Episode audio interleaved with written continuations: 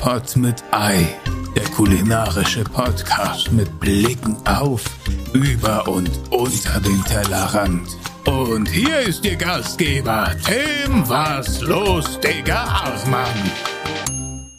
Und damit willkommen zu einer neuen Folge Pot mit Ei. Und das ist ja auch hier so eine Art Tagebuch für mich. Ich habe mir irgendwann überlegt, okay, ich mache hier einen wöchentlichen Podcast, was im Nachhinein betrachtet eine Aufgabe ist, die ich mir nicht unbedingt hätte aufhalten sollen, vor allem nicht mit immer wieder neuen Gästen, die nicht so einfach sind, hier zu mir nach Berlin zu bringen. Aber ähm, was soll's, was soll's, wir machen es einfach. Aber was ich ein bisschen vergessen habe in letzter Zeit, ist euch mitzunehmen, was so die letzte Woche passiert ist. Wobei wir jetzt in der letzten Woche eher vom Konjunktiv sprechen müssten. Ähm, leider hat's mich erwischt, zum dritten Mal in kurzer Zeit. Und es kann ja irgendwie auch nicht sein. Ich habe jahrelang nichts und auf einmal erwischt mich eine Kacke nach der anderen. Und da wird einem klar, dass der Körper, und da müsst ihr wirklich ein bisschen aufpassen, dass der Körper ganz eigene Methoden hat, euch zu zeigen, dass es reicht. Und ähm, ich muss selber eingestehen, ähm, das, das, ist, das ist nicht mehr witzig. Es hat nichts mit diesen, mit diesen raudihaften Rüpeln auf dem Schulhof zu tun, die mal hier und da eine Brennnessel verteilen oder euch leicht ins Klo stupsen. Nein, das sind so ekelhafte Dinge wie Hämorrhoiden, erektile Dysfunktion, schlaflose Nächte oder aber auch dreimal eine fucking Krippe in a row. Aber hier kommt der CCC Combo Breaker. Wir hören jetzt auf mit der Scheißkrankheit und gucken ein bisschen auf den Körper, körperliche Hygiene und damit meine ich nicht untenrum. Wir gucken ein bisschen, dass es uns besser geht und das machen wir. Denn was habe ich verpasst? Eigentlich wollte ich, letzte Woche ein guter Freund von mir hat gekocht in Jena. Der ist gerade in der Bretagne. Ich muss ganz kurz mal schauen, das nennt sich äh, Le Coquillage. Ähm, das ist bei Cancale, meine ich, oben, kurz vor Jersey nicht diese komische Show, die ihr aus dem Fernsehen kennt, sondern die Insel Jersey zwischen Frankreich und Großbritannien. Und er hatte Urlaub und verbringt den Urlaub damit monatelang ein Dinner zu planen und das in seiner Heimatstadt Jena umzusetzen. Lieber Paul, nochmal vielen Dank, dass du das gemacht hast. Ich wäre gern gekommen und ähm, ich weiß genau, du hörst zu. Beim nächsten Mal bin ich auf jeden Fall dabei und das sollte eigentlich eine Zwischenstation für Jenny, Lola und mich sein, denn eigentlich wollten wir danach auf die Ambiente-Messe nach Frankfurt meine Familie besuchen, aber vor allem eben diese Messe besuchen. Ähm, die Ambiente ist einer der größten Küchen, Utensilien und Einrichtungsmessen. Ihr findet da eigentlich alles, den neuesten Scheiß, den neuesten Trend, die geilsten Pfannen, die besten Messer und ähm, das ist immer schön, wenn wir da so ein paar neue Eindrücke, Empfehlungen und Erfahrungen sammeln können, die wir dann am Ende auswerten und euch weitergeben können. Es sollte einfach alles nicht so sein. Beziehungsweise ich bin wieder rechtzeitig gesund geworden, um mit den Patreons den zweiten Online-Kochkurs stattfinden zu lassen, hier im Rahmen von, äh, von Brot mit Ei. Wir haben gestern gelernt, wie man Egg Benedict macht. Wir haben die, ich bin, ich bin mir relativ sicher, dass jeder von den einzelnen Teilnehmern, ich habe die Ergebnisse auch gesehen, nun absolut in der Lage ist, die beste Sauce Hollandaise zu machen, die beste Sauce Bernays, ein Egg Benedict zu pushieren, das ist, es ist nicht so einfach. Das muss man, das muss man mal gemacht haben. Und man muss auch diese Konsistenz von der Sauce Hollandaise, und die ist dicker, als ihr denkt, einfach mal gemacht haben wie man das mit Butter montiert, wie man sieht, wie die sich verhält, bevor sie abkackt. Und ähm, falls ihr auch Lust habt auf einen Online-Kochkurs mit mir, die sind sehr exklusiv. Wir waren, glaube ich, gestern zu fünft oder zu viert. Falls ihr Lust habt, dann schaut mal bei mir hier unter dem Podcast in den Show Notes auf dem Linktree vorbei. Oder wenn ihr auf YouTube schaut, dann unten in der Beschreibung, da ist ein Linktree, da könnt ihr euch anmelden. Und ähm, der findet immer vierteljährlich statt und ist einfach nochmal so exklusiver Content, mehr Rezepte, mehr Techniken die man über die Reels, über TikToks, über YouTube jetzt nicht mitbekommt. Aber ich bin mir sicher, wenn ihr hier schon seid und ähm, gerade zum Einschlafen diesen Podcast hört, dann wollt ihr sowieso die extra Meile gehen und ähm, die bekommt ihr heute auf alle Fälle mit dem heutigen Gast. Unser heutiger Gast, unsere heutige Gästin ist geboren in Kasachstan, ist hier rübergekommen mit zwölf Jahren in eine Kleinstadt, würde ich mal sagen, im Westen von Deutschland, ist Unterbrich mich, wenn ich falsch liege. Ich jetzt schon falsch. Bist du woanders angekommen? Äh, nee, also elf erstmal mit elf. Okay. Mhm. Und äh, Neuss ist eine Großstadt. Okay, ist in, in einer Großstadt. Man kennt sie von ihren Kanälen, wo sie eigentlich eher recht wortkarg und ich muss ja sagen, auch ein bisschen ausdrucksarm einfach in die Kamera schaut, aber Rezepte auf eine architektonische Weise anrichtet, wie ich es niemals könnte es werden Konsistenzen übereinander geschmiert, die in meinem Erfahrungsschatz eigentlich überhaupt nicht schön anzurichten sind. Aber sie schafft es, jedes Gericht wirklich unfassbar schön zu machen. Seit kurzem oder seit, weiß ich gar nicht, seit ein paar Monaten würde ich sagen, ähm, legst du, um selber nichts sagen zu müssen, Sprachnachrichten über deine Videos von deinen ZuschauerInnen? Sprich, die sprechen ein und sagen, hey, könntest du mal dies und das machen? Das kenne ich noch aus meiner Kindheit oder das kenne ich aus meinem Urlaub oder ähm, das kenne ich aus meiner Heimat. Und du setzt die Rezepte dann auf vegetarische Weise um. Und jetzt, wo ich gerade so überlege, ich glaube, ich habe sie vorher, bevor ich sie heute hier persönlich kennengelernt habe, noch nicht einen einzigen Satz sprechen hören.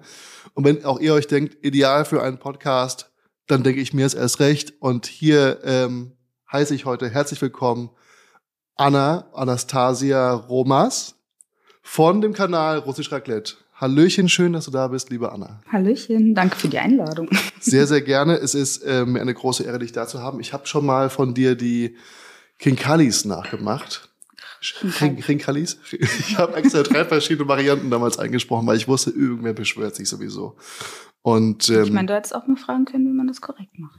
Was, wie man es korrekt ausspricht? Ja. Naja, aber ich habe, es ist genau wie wenn ich jetzt ähm, Shakshuka mache. Ja. Dann hast du immer irgendjemanden, der sagt, hm, nee, bei mir wird es irgendwie dann doch wieder anders Mhm. ausgesprochen. Oder auch ein Problem ist, dass die Leute dann sagen, das ist doch Männermann, das ist doch kein Shashuka. Oder dann melden sich die Griechen und sagen, das ist doch unser Gericht, das hatten wir zuerst. Mhm. Das ist ein bisschen schwierig, muss ich leider sagen, weil, ähm, und das, das, das stelle ich mir, weil du kochst ja aus aller Welt alles. Sprich, dir schicken Leute Sprachnachrichten und sagen, ich hätte ganz gern dieses und jenes Gericht. Setzt du dich dann damit sehr lange auseinander und recherchierst und guckst, wo das herkommt, oder wie machst du das dann? Mm, Im Prinzip ja, also teils, teils. Manchmal kenne ich das Gericht und mache es so, wie ich das kenne. Wenn es halt so aus dem östlichen Raum kommt oder da, wo ich halt herkomme. Und wenn nicht, dann frage ich die Leute, wie die das kennen, äh, weil es ja deren persönlicher Bezug ist, den ich dann auch nicht irgendwie so blöd darstellen möchte. Aber ich versuche es halt trotzdem auf meine Art und Weise zu machen und soweit es mir möglich ist, zu recherchieren, wo das herkommt. Äh, und das dann auch irgendwie im Rahmen von Instagram, soweit es auch möglich ist, verkürzt, aber hoffentlich dann prägnant irgendwie so zu vermitteln und zu sagen, kommt aus dem Raum, gibt es natürlich Überschneidungen, wenn irgendwie kulturell ne, menschengezogene Grenzen ja äh, Gerichte nicht aufhalten können. Und ne, deswegen gibt's dann ja auch so Claims von mehreren Städten, äh, Städten auf so ähm, äh, Gerichte, die dann auch in verschiedenen Abwandlungen irgendwie vorkommen. Aber ja, soweit es mir möglich ist mit meinen Mitteln Internet und Bücher, dann ja, Recherche und dann versuchen, das so umfangreich, wie es nur geht. Das heißt, wenn ich jetzt überlege, ich schicke dir jetzt eine Sprachnachricht, kann ich mir vorstellen, dass da auch so ein kleiner Chat zustande kommt Ja. und du sprichst mit den Leuten und sagst, hey, wo hast du das gegessen? Oder ähm, was ist für dich das Besondere daran? Mhm. Oder was, was, was sind so typische Fragen, die du jetzt den Leuten stellen würdest? Weil ich habe dir noch keine Sprachnachricht geschickt. Mhm. und ich, ich weiß gar nicht, warum nicht. Ich glaube, weil ich, ich glaube, ich habe selber gar nicht so ein Gericht. So, ich, ich habe, ich glaube, ich glaube, ich habe Grüne Soße. das wäre eine Idee. Das wäre eine Idee. Verdammt, aber ich habe nicht so richtig so ein, so ein Kindheitsgericht, wo ich sage, es ist sowas Schönes, weil alles, was du machst, ist immer so schön. Und dann denke ich irgendwie, das, das passt da nicht so ganz rein. Aber weil du nicht jetzt dir eine Sprachnachricht schicke, wie wäre so ein richtiger Ablauf? Weil ich will jetzt die Leute auch animieren, aber du hast wahrscheinlich schon fast zu viele Sprachnachrichten, oder? Könntest du noch mehr gebrauchen? Ich kann immer welche gebrauchen. Ich Perfekt. mache das ja nicht so sukzessive, sondern ich gucke dann in meinen. Sprachenfolder rein und dann gucke ich so, okay, das habe ich vielleicht da oder das könnte ich für nächste Woche mal einplanen oder fürs Wochenende und dafür einkaufen und loslegen.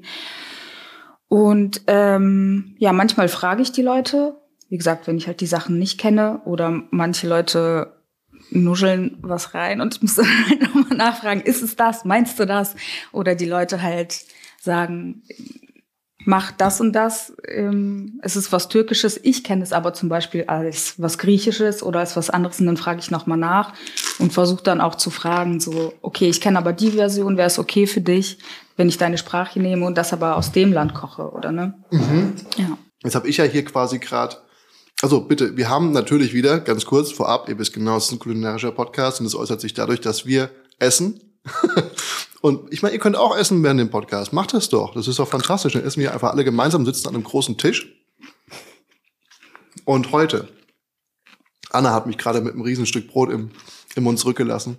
Das ist immer ganz gemein, wenn man einfach den Satz beendet und man merkt gerade, der gegenüber hat noch die Fresse voll Brot. Ich habe heute eine Nussbutter aufgeschlagen. Vergessen Salz dran zu machen, hier ein bisschen äh, mehr Salz. Und ich habe uns was bestellt, denn wir sind hier gerade zu einer ähm, für mich frühen Uhrzeit aus Wochenende gesehen.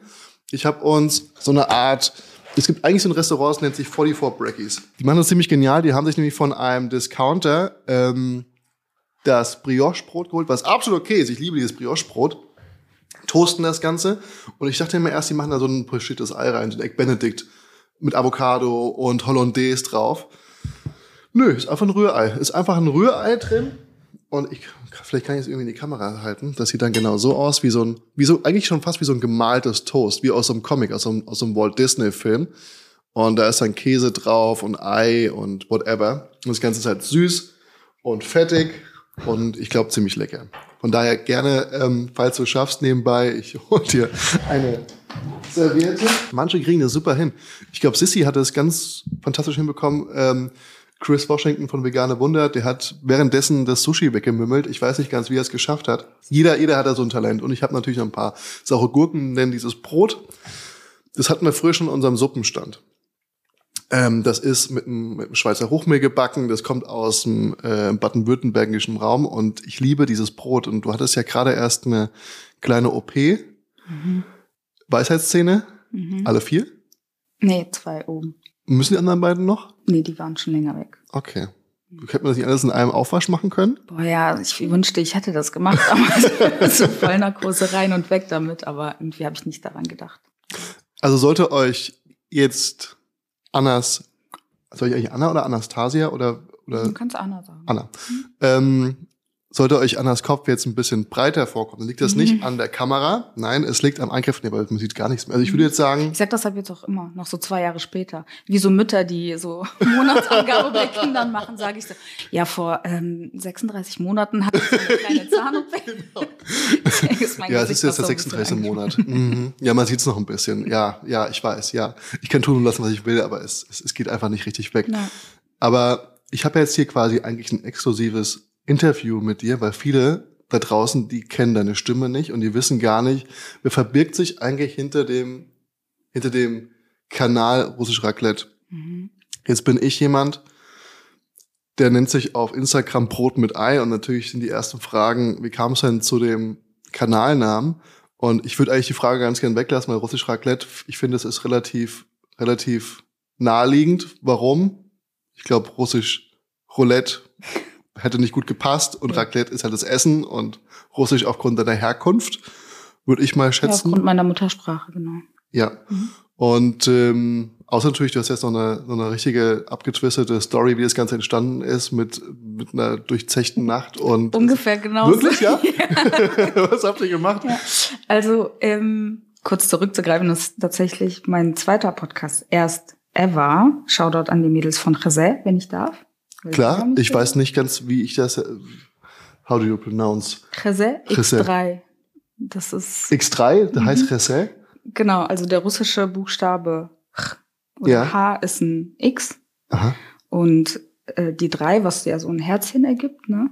Ja. Ist ein S, mhm. der Buchstabe S. Chesed. Shout out mhm. an die Mädels. Ausgesprochen wäre das ein Fluch, deswegen sage ich das jetzt mal nicht. Was Chesed? Mhm. Das ist eine Abkürzung für weiß der Teufel. Aber das ich jugendfrei übersetzt. genau. Okay, ich meine, gut, das, ihr habt euch den Podcast so ausgesucht. Wenn ihr Spotify rausfindet, dann ist er ganz schnell auf der Liste. Also es wird hier nicht geflucht, auch nicht in diesem Podcast. Es wird alles gepiept, wenn wir fluchen. Äh, ja, wie es zum Namen kam. Ähm, ich glaube, ich habe ähm, Freunde und Freundinnen zu Lobster Roll bei mir damals eingeladen und da war ich so, ich habe mit den Gedanken gespielt, vor zwei Jahren im April war das, mhm. ähm, mir eine Seite zu machen, also einen Blog, eine Webseite, whatever, äh, um die Rezepte da einfach zu sammeln. Und dann habe ich nach einem Namen gesucht und ähm, dann saßen zwei meiner besten Freunde bei mir. Ähm, Lena und Lauritz. Und dann meinte ich halt so, ja, irgendwie so ein Wortspiel wäre cool und bla. Und dann meinte, glaube ich, Lauritz oder halt andersherum in dem Fall, er macht doch sowas wie russisch Raclette und dann meinte der jeweils andere dann so oh, russisch äh, russisch Roulette und dann meinte die jeweils andere Person so oh, russisch Raclette und dann ich so oh mein Gott. ja, okay, das ist nie passiert. Das ist Ihr es. dürft das nie claimen. Das ist jetzt mein Name. Ja. Ich find's, ich find's Mit sehr hervorragend. viel Wein verbunden. Aber ich will natürlich jetzt auch ein bisschen was wissen hinter der Person, ähm, die hinter dem Kanal Russisch Raclette steht. Denn zu den Produkten, die du am Ende anbietest, und falls ihr jetzt noch nicht am Durchswipen seid auf unserem auf eurem Handy durch die fantastischen Bilder von Anna auf ihren Kanälen, TikTok und Instagram, wie ich es auch mal nennen, ähm, du bist, du bist mit elf Jahren hier rübergekommen Mhm. In ein Land, dessen Sprache du nicht gesprochen hast. Mhm. Darf ich so ein bisschen erfahren, wieso seid ihr hier rübergekommen und was waren so die, war, war das, bist du mit deiner Mutter alleine hergekommen, seid ihr als Familie hergekommen? Wie, wie, wie, wie ist es abgelaufen? Ähm, ich überlege gerade, wie ich den rechtlichen Kram abkürze. Also es, Den rechtlichen Rahmen? ja. Wissen die, weiß Deutschland noch nichts davon oder wieso? Nein, Quatsch. Also ähm, äh, es äh, gibt ja die Gruppe der Russlanddeutschen, ne, Mhm. die früher mal ausgesiedelt sind und auch ähm, irgendwie äh, damals im Zarenreich so ein bisschen äh, Teile vom, vom Großreich und so weiter kolonisiert haben. Und die Nachfahren dieser Menschen haben irgendwann nach dem Zweiten Weltkrieg die Erlaubnis bekommen, quasi in ihre ursprüngliche Heimat oder die Heimat ihrer Vorfahren zurückzukehren. Mhm. Und äh, ja, zu dieser Gruppe gehören meine Oma und mein Opa. Und dann dieser Linie nach durften wir quasi zurückkehren. So wird das äh, rechtlich gesehen. Es gibt so einen bundesvertriebenen Scheiß. Mhm.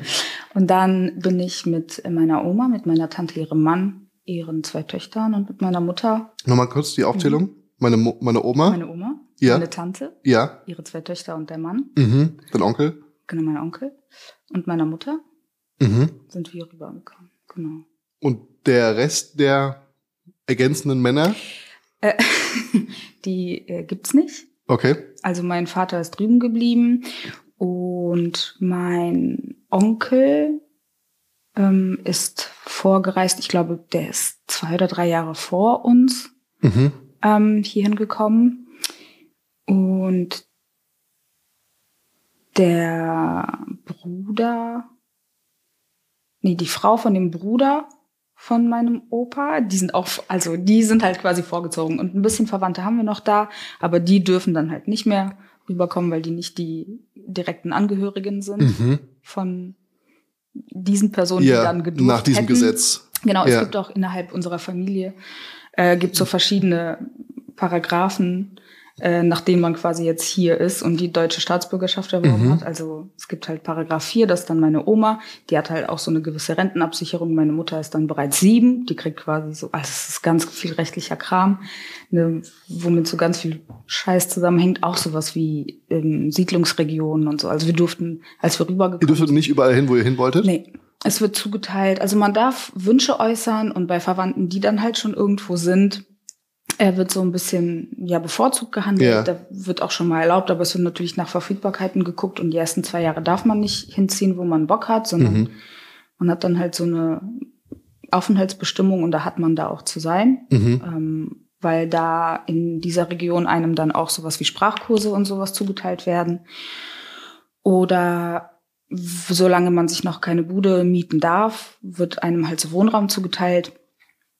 Genau, und dann, ich glaube, noch so zwei, drei Jahren war das, durften wir weiterziehen. Wir waren so eine Stadt weiter von der Verwandtschaft, die halt schon hier war. Und dann sind wir irgendwann nach Neuss gezogen, weil meine Mama auch meinen Stiefvater Aber das kennengelernt war schon das Ziel, das war schon, ja, Ja. also so die, die grobe Umgebung war schon das Genau. direkte Ziel. Ja. Großraum Neuss. Ja. Man kennt ihn, Genau. logischerweise. Ja. Genau. Und dann sind wir da hingezogen. Und da habe ich auch mein äh, Abi gemacht und dann in Düsseldorf studiert. Und dann bin ich irgendwann da geblieben, weil ich auch beruflich irgendwie viel in Deutschland unterwegs war und gereist bin. Und ich hatte auch keinen Bock, irgendwo hinzuziehen, wo Ja. es größer war. Ja, das ist so Schnelldurchlauf. Und ich, ich weiß noch, du hast irgendwo im Kopf geschüttelt. Ich würde jetzt mal, ich guck mal ganz kurz, was ich mir, was ich so herausgefunden habe. Und wenn du, wenn ich da falsch liege, Dann du bist Mutter von einem Kind und drei Katzen. Jawohl. Weil man kennt nämlich diese Katzen, das sind nämlich diese super plüschigen, auch relativ, also ich finde, wenn, wenn jetzt quasi mein, mein Hund eine Katze wäre, dann wären die relativ ähnlich. Also die haben so ein leichtes crumpy Face. Die wiegen wahrscheinlich auch dasselbe. ja, das kann sein. Und die gucken immer so ein bisschen, ähm, so ein bisschen beleidigt, aber auch angepisst. Ich dachte tatsächlich, du wärst, ich weiß nicht, wo ich das her habe, du wärst Architektin. Bist du nicht? Du bist aus dem Marketingbereich. Genau. Was machst du da? Ähm, ich mache also Produktmanagement einfach. Für eine Marke, die wir hier aus werberechtlichen Gründen nicht nennen dürfen, oder ja? Und das machst du auch noch hauptberuflich? Genau. Jetzt äh, mittlerweile in Teilzeit. Ja. Genau. Weil ich habe irgendwann ähm, bin ich in Sabbatical gegangen, drei Monate anteilig, um das Buch fertig zu machen. Welches Buch? Ja, mein Kochbuch. Das ist äh, nämlich der, ich meine, ich hatte schon lange, ich hatte früher mal so gesagt, ich stelle Kanäle vor auf Instagram von Kochkanälen, die mich wirklich, die ich wirklich gut finde, die mich wirklich nachhaltig beeindrucken, denen ich gerne folge, wo ich mich jeden Tag darüber freue, wenn es was Neues gibt. Und du warst einer der ersten Kanäle, die ich gerne vorgestellt habe. Ich muss mir auch leider dazu sagen, dieses Format hat relativ schnell ein Ende gefunden, weil ich nicht so viele Kanäle im deutschsprachigen Raum gefunden habe, die mich nachhaltig beeindruckt haben. La- Es ist, ich Shots muss, feiert. I'm, I'm sorry, ich, und ich muss sagen, es wird auch immer schlimmer. ja, kann ich nachvollziehen. Ich, es wird wirklich immer schlimmer. Ach, ich hab, Anna, ich könnte mich den ganzen Tag aufregen. Ne? Ich habe jetzt letztens, guckst du Kitchen Impos- Impossible? Nee, okay. Es gibt so einen Kanal, der hat es quasi gerade nochmal cross, ähm, der, der gerade so eine, ich weiß gar nicht, ob ich das sagen darf. Ich will jetzt auch gar nicht sagen, ich will gar keinen Hate Wir loslassen. lästern. Ist okay. Naja, weiß ich nicht, weil ich habe einen Vertrag mit Kitchen Impossible. Aber ist mir auch egal. Ihr seid selber dran schuld. Es liegt nicht an der Sendung. Ich liebe die Sendung über alles. Aber die Agentur, die da irgendwas ausgedacht hat, hat jemanden beauftragt, ein Werbevideo zu machen.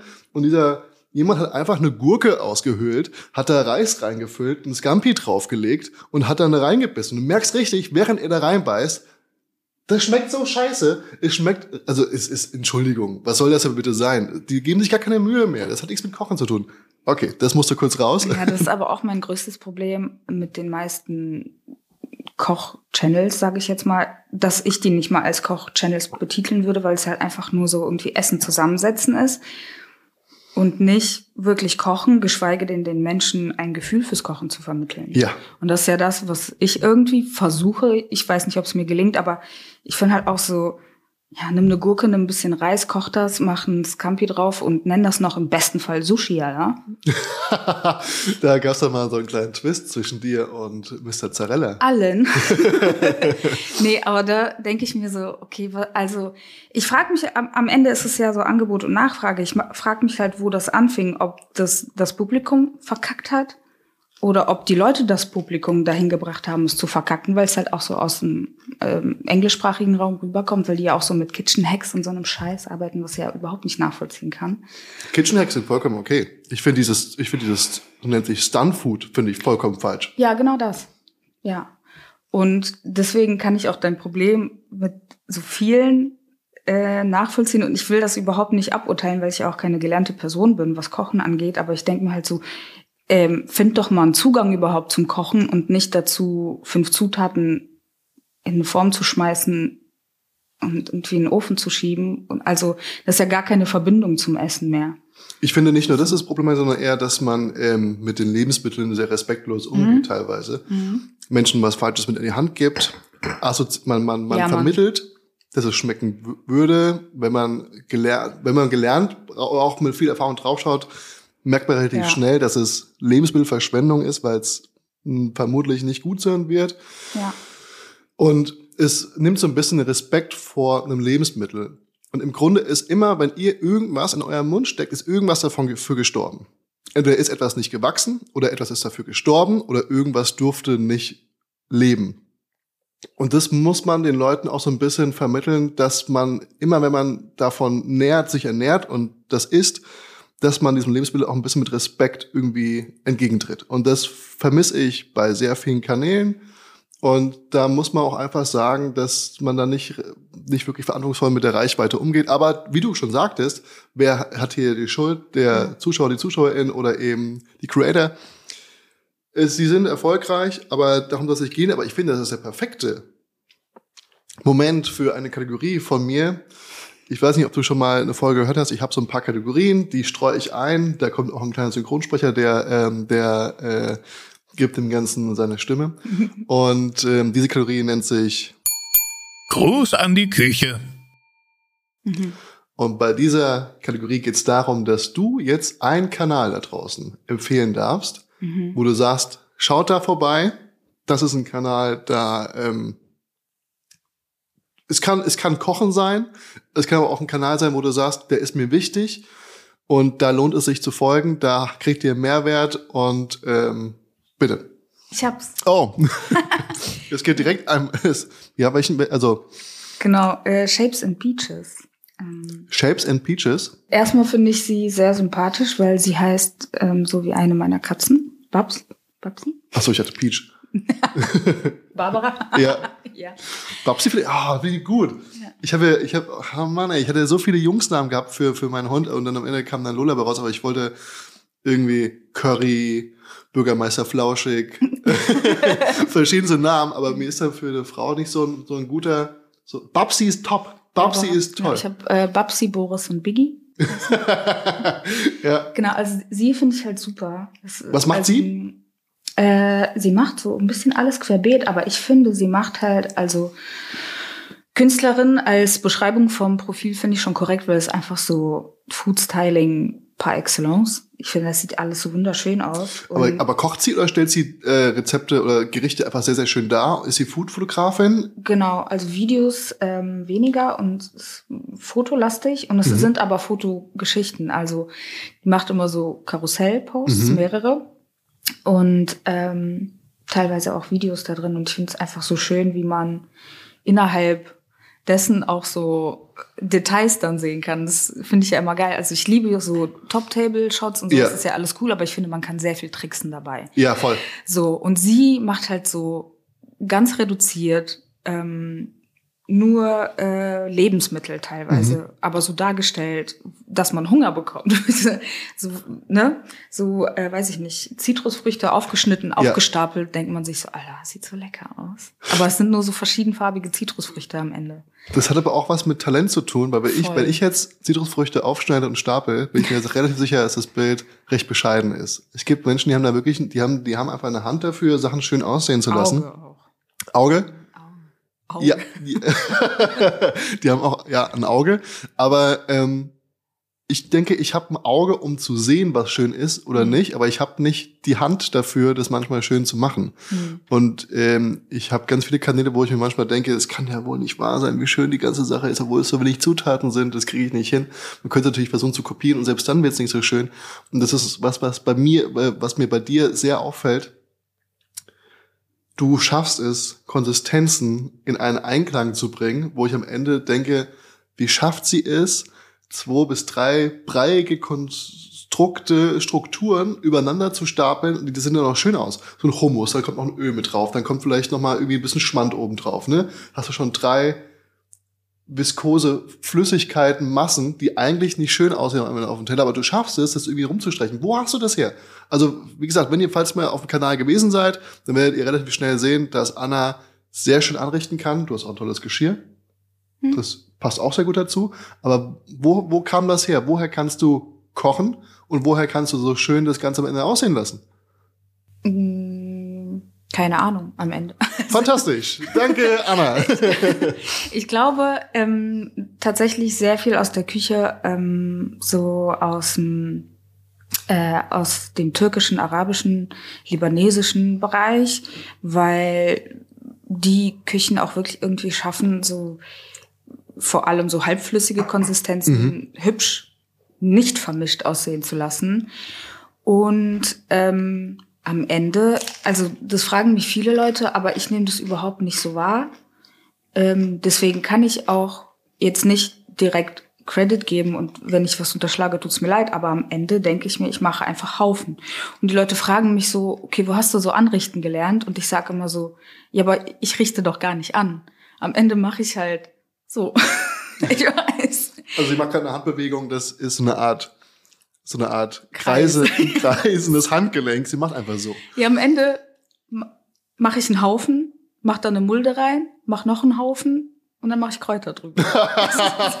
das ist das ganze Geheimnis. Wir haben es gelüftet. Bleibt auch beim nächsten Mal dabei, wenn wir hier bei Pot mit Ei die Geheimnisse ihrer Küche lüften, von Sterneköchen, von Anna, von wem auch immer. Das war's. Das ganze Geheimnis von russisch Raclette. Wir haben es hier offenbart. Und ihr es gerne mal bewerten, whatever. Haufen. es ist ein Haufen mit Kräutern oben drauf und ein bisschen Öl in der Mitte. Ich, ich verstehe. Glaub, das Einzige, was mir abgeguckt habe, ist so äh, Suppen mit Einlage ähm, anrichten. Also quasi erst die Einlage in die mhm. Schale und dann angießen. Mhm. Mhm. That's it. Gehst Den Rest mache ich halt. Dann kommt wieder der Haufen. ja. ja, okay. Aber gehst du viel essen, um das zu sehen? Ähm, semi. Also ja, also vergleichsweise zu früher schon. Zu früher? Äh, ja. Was ist passiert? Äh, ich habe gearbeitet und hatte Geld zum Essen gehen. Also, ich meine, so zu früher, so vor, weiß ich nicht, vor fünf Jahren oder so oder vor sechs Jahren, da bin ich nicht so oft essen gegangen, aber irgendwann. Also zu früher? Ja. Ich hatte früher bist du mehr essen gegangen als heute. Nee, nee, Nein. nee, nee. Mhm. mhm. Also läuft jetzt gerade bei dir richtig gut, meinst du? Nee, ich habe dann einfach normal gearbeitet und konnte mir, äh, weiß ich nicht, zweimal im Monat, dreimal im Monat Essen gehen leisten. Mhm. Weil, ja. Also heute eher überschaubar, dass du jetzt nicht mehr so viel essen gehst? Du kochst mehr selber? Äh, ja, ich koche viel mehr selber. Und hast, was hast du hier in Berlin schon Gutes gegessen? Du bist jetzt seit gestern hier. Ich bin mir sicher, du hast irgendwas gegessen. Irgendwas Leckeres. Ja, ich war bei äh, Wen Cheng. Warst du? Ja. Wer hat denn das letztens erst? Ich glaube, ich habe so das Gefühl, Wen Cheng wird in jeder fucking Folge genannt. Mhm. Also ich bin mir sicher, vegane Wunder hat's genannt. Janina Lindemann wollte auch hin. Sissy Chen macht ja das Marketing für Wen Cheng. Mhm. Warst du da und wie fandest du es? Ähm, ich fand die Nudeln gut. Aber. Jetzt das, kommt das Aber. Ja, das Ding ist, also ist ähm, null Judgy oder so, aber persönlich ist so ein Lokal mein Horror. Weil also es ist halt so, Musik ist sehr laut, es ist so clubby und dann kommt man so schnell rein, rein, rein, mhm. der Tisch ist frei und dann sitzt man und dann sind die Kellner, Kellnerinnen schon auch so ein bisschen pushy, dass man so in drei Minuten fertig sein soll. Und dann wird halt so durchgeschleust und auch so die Atmosphäre ist so sehr, weiß ich nicht, und dann ähm, sprechen die Leute auch kaum Deutsch, obwohl das so weiße Ami-Experts sind gefühlt. Das sind keine urmigrantischen Personen, so ne, gelesen von mir aus, vielleicht auch blöderweise, aber ich dachte mir so, ich war echt so, okay, schnell essen und raus, aber es war lecker. Okay, aber weil Handpulled Noodles ist halt gerade ein Ding, finde ich hier in mhm. Berlin sehr stark. Und bei Wen Cheng ist halt diese ungebrochene Schlange von Menschen vor diesem Laden. Ja, ist auch schon Upturn. Ja, das, ja. wo ich quasi dran vorbeifahre, wenn ich irgendwie über, über, über Prenzlauer Berg fahre und sehe diese Schlange schon von Weitem und weiß mhm. ungefähr, jetzt müsste bald der Laden kommen, fahre noch drei Kilometer und denke mir, jetzt müsste bald der Laden kommen, mhm. das ist mhm. immer noch die Schlange.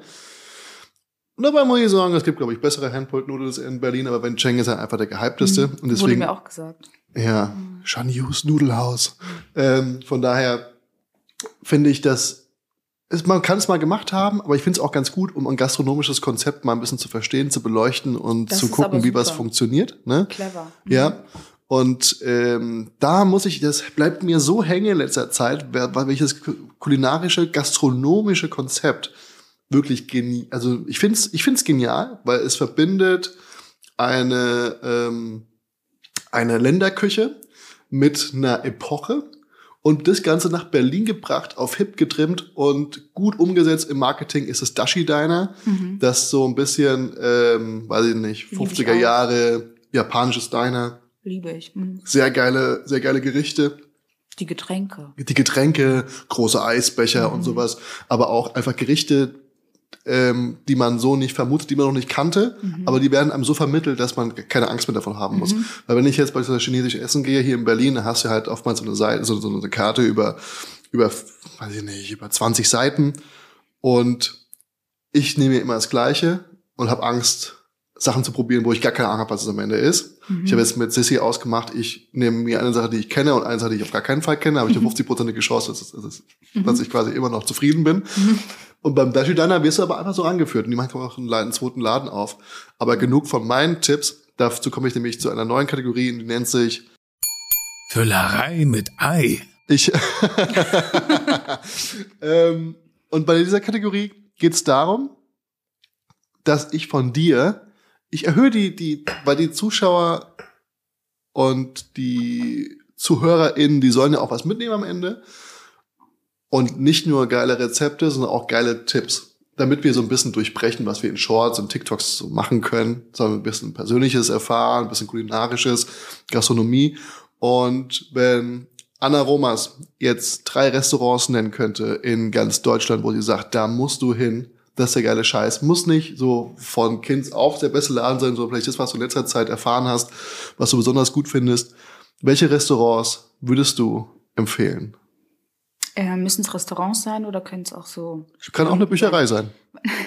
nee, was, was du möchtest. Nee, am Ende bin ich ja eher so Fan von so ähm, Läden, die man nicht als erstes ansteuert. Auch so in Düsseldorf zum Beispiel mag ich eher so die, äh, weiß ich nicht, so vietnamesischen Imbisse, die eher so ranzig von Hey, außen ja, ja, aussehen. also es kann, es kann Dirty Street Food sein, Ja. es kann Fine Dining sein, es kann, es kann ein Street Food Festival sein, es kann alles sein, wo ich am Ende was zu essen bekomme. Es kann auch so ein Supermarkt sein, wo so eine kleine Theke drin ist und du kriegst Mhm. dann Sushi verkauft oder so. Mm, Gerne was in Berlin, gerne was bei dir und gerne was deutschlandweit. Das Mhm. fände ich ganz geil als Aufteilung. ähm, ich glaube, ist kein Geheimtipp, aber trotzdem finde ich das geil, ist äh, Bistro Ocean in Hamburg. Heißt das Bistro Ocean? Ich glaube, Ich ja. habe keine Ahnung. Mhm. Also ich kenne das wirklich nicht. Echt? Ich glaube nicht. Ich, ich kenne das Seaside. Das ist so alter Fischmarkt oder so. Das ist auf jeden Fall da am Wasser. Die ganze Stadt ist am Wasser. Aber Also wenn ihr in Ähm, Hamburg ganz zufällig am Wasser seid, dann ist die Augen da. offen. äh, genau, das heißt aber, glaube ich, Bistro Ocean. Und das ist auch ähm, wie so eine kleine Markthalle. Und da ist auch so eine frische Theke und auch eine Kühltheke. Also du kannst auch Fisch mitnehmen. Mhm. Und äh, wahrscheinlich mache ich mich ja gerade zum Trottel, aber es, es ist Bistro. Ich guck gleich nach. ähm, und da gibt's aber auch so ähm, frittierten Fisch und auch so Kibbeling-mäßig, Ja. aber auch so, ähm, weiß ich nicht, roh kannst, also du kannst Austern essen, du kannst äh, Lobster Roll essen im falschen Brötchen, aber es schmeckt trotzdem lecker. Wieso ist es in so einem Kaiserbrötchen? Ja. Wirklich? Ja, Ah, nee. Also Kaiser nicht, aber wie heißen diese mit dem Schlitz? So ist das nicht eine Schrippe? Was ein, ein Schlitz? Kaiserbrötchen ist doch das, was so einen Stern oben hat, oder nicht? Um ehrlich zu sein, ich habe da einfach dieses Standard pappig schmeckende Brötchen vor Augen, was vermutlich mal einen Schlitz hat, mal keinen. Aber ja, Mhm. Genau. es hat oben so, einen- so einen Schlitz, Ja, so ein genau, bisschen so ein so, Brötchen, so, so eine. Vagina-Öffnung oben. Mhm. Würde ich jetzt einfach mal sagen. Also es, ich weiß nicht, wie ich, ähm, ähm, aus der Nummer kommen wir nicht mehr raus. Yep, du weißt, ist was ich vorbei. meine. ja, ähm, genau. Aber du kannst auch so ähm, auch so gut bürgerlich dazu Kartoffelsalat und so haben und das ist halt voll geil. Und auf jeden Fall nicht mittags hingehen, weil das Touristisch? Mm, Es geht, finde ich. Es Ja. ging, aber es, halt die Leute, die drumherum sind, gehen da Mittagessen. Mhm. Das ist richtig geil. Aber da wird man schon schnell durchgeschleust, weil es ist halt einfach nur eine Theke und hier ist so frischer Fisch auf Eistheke und im Kühlschrank kannst du Kaviar mitnehmen. Das ist halt so völlig absurd, weil das ist so ein Imbiss mit ähm, kleinen Gläschen für hunderte von Euros, die so über die Ladentheke gehen. Aber wie gesagt, auch für kleines Geld auch so ein geiles Fischbrötchen auch einfach. Ein kleines Geld, weil ich hab mal, also wenn du typisch so Landungsbrücke dir ein Fischbrötchen holst, dann bist du ja 13 Euro los, ne? Ja, nee, also da kriegst du wirklich ein Fischbrötchen für kleineres Geld, gescheites Geld. Und kannst aber auch natürlich auch 30 Euro für ein Hummerbrot da lassen, ne? Ist halt, das finde ich halt so absurd, weil wie gesagt, das sind so Kaviargläser und so Kaviartöpfchen. Und dann daneben ist aber so Kartoffelsalat, die so auf dem Teller, auf dem Pappteller geklatscht wird. Und sie hatte auch so äh, Sashimi, Sashimi, Sashimi Thunfisch, was auch so völlig absurd frisch zugeschnitten wurde und auch so super Qualität, aber auch so hier auf dem Pappteller wie in so einem, wie in so einem Billo-Imbiss. Das ist wirklich witzig. Ähm, ja, genau, super lecker. Dann äh, Berlin. Hm. Bist ja schon oft hier. Ja, aber es ist so. nach- ich weiß, wo du heute Abend hingehst und da war ich auf jeden Fall, dass das ein Tipp von dir werden wird. Ja, Mr. Tutu ist schon Ähm. von mir auf jeden Fall auch ein heißer Tipp. genau. Kann ich jetzt noch nichts zu sagen, weil war ich ja noch nicht da. Nee, nee, nee, deswegen, äh, ich bin, ich höre noch auf deine, auf Mhm. deine ähm, kulinarischen Reisetipps. Ich finde das so schwierig, weil in Berlin gibt es so tausend Sachen, die gut sind, aber auch nichts, was für mich so krass herausstehen würde. Mhm. Wo ich so sagen würde, boah, wenn ich in Berlin Wirklich? bin, ich da immerhin. Ja, ja. Also ich hätte jetzt Dashi gesagt, aber das hast du ja eben schon gesagt. Warst du schon dort? Ja. Ah, Auch mehrmals. Oh, wow. Und das ist ja wirklich etwas, wo ich versuche hinzugehen, wenn ich mal da bin. Ja. Das zu schaffen, weil ich es wirklich lecker finde. Und halt, wie gesagt, ähm, da kriegst wir du können es auch als deinen Tipp dastehen lassen. Nee, ist okay. Der Schnitt, der regelt wir wir ist. können es wir können's doppelt, doppelt tippen. Doppelt? Dann machen wir es doppelt. So Doppelte Empfehlung fürs Diner. So wie man das auch in der Gastro halten sollte. Mhm. Ähm, genau, also Berlin würde ich bei Dashi bleiben einfach. Und im Westen, ich finde die Kurve äh, in Düsseldorf gut. Die Kurve. Die Das klingt wie eine. Kneipe. Das ist auch geil, ne? Also das ist ja auch sowas, so ein Konzept. Ganz viele Leute sagen ja zu mir so, ey, mach endlich einen eigenen Laden auf und so. Und ich denke mir so, ey, wenn ich einen Laden aufmachen würde, würde ich so eine Isakaya-Ding starten, einfach eine Kneipe mit drei Gerichten mäßig Mhm. und so einem kleinen Grill. Mhm. Und dann ist aber, also in erster Linie wird irgendwas Leckeres getrunken, egal ob alkoholisch oder nicht. Und dazu gibt's halt so kleines Essen. Finde ich gut. Mega. Ähm, boah, ich das letztens, das ist ja auch völlig normal.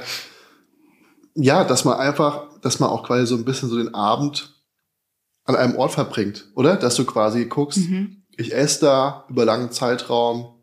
So ein bisschen wie es die Italiener machen, wobei die gehen meistens irgendwo schon Aperitif trinken und danach gehen sie essen Genau. und bleiben da irgendwie länger Mhm. und saufen sich da einfach voll. Das wäre eine Methode. Ne? Mhm. Aber das kenne ich auch aus dem Osten, dass man halt so Party machen, am Tisch sitzen, essen, trinken, tanzen, wieder an den Tisch setzen, essen, trinken. Mit Tanzen noch? Ja. In der gleichen Location? Ja.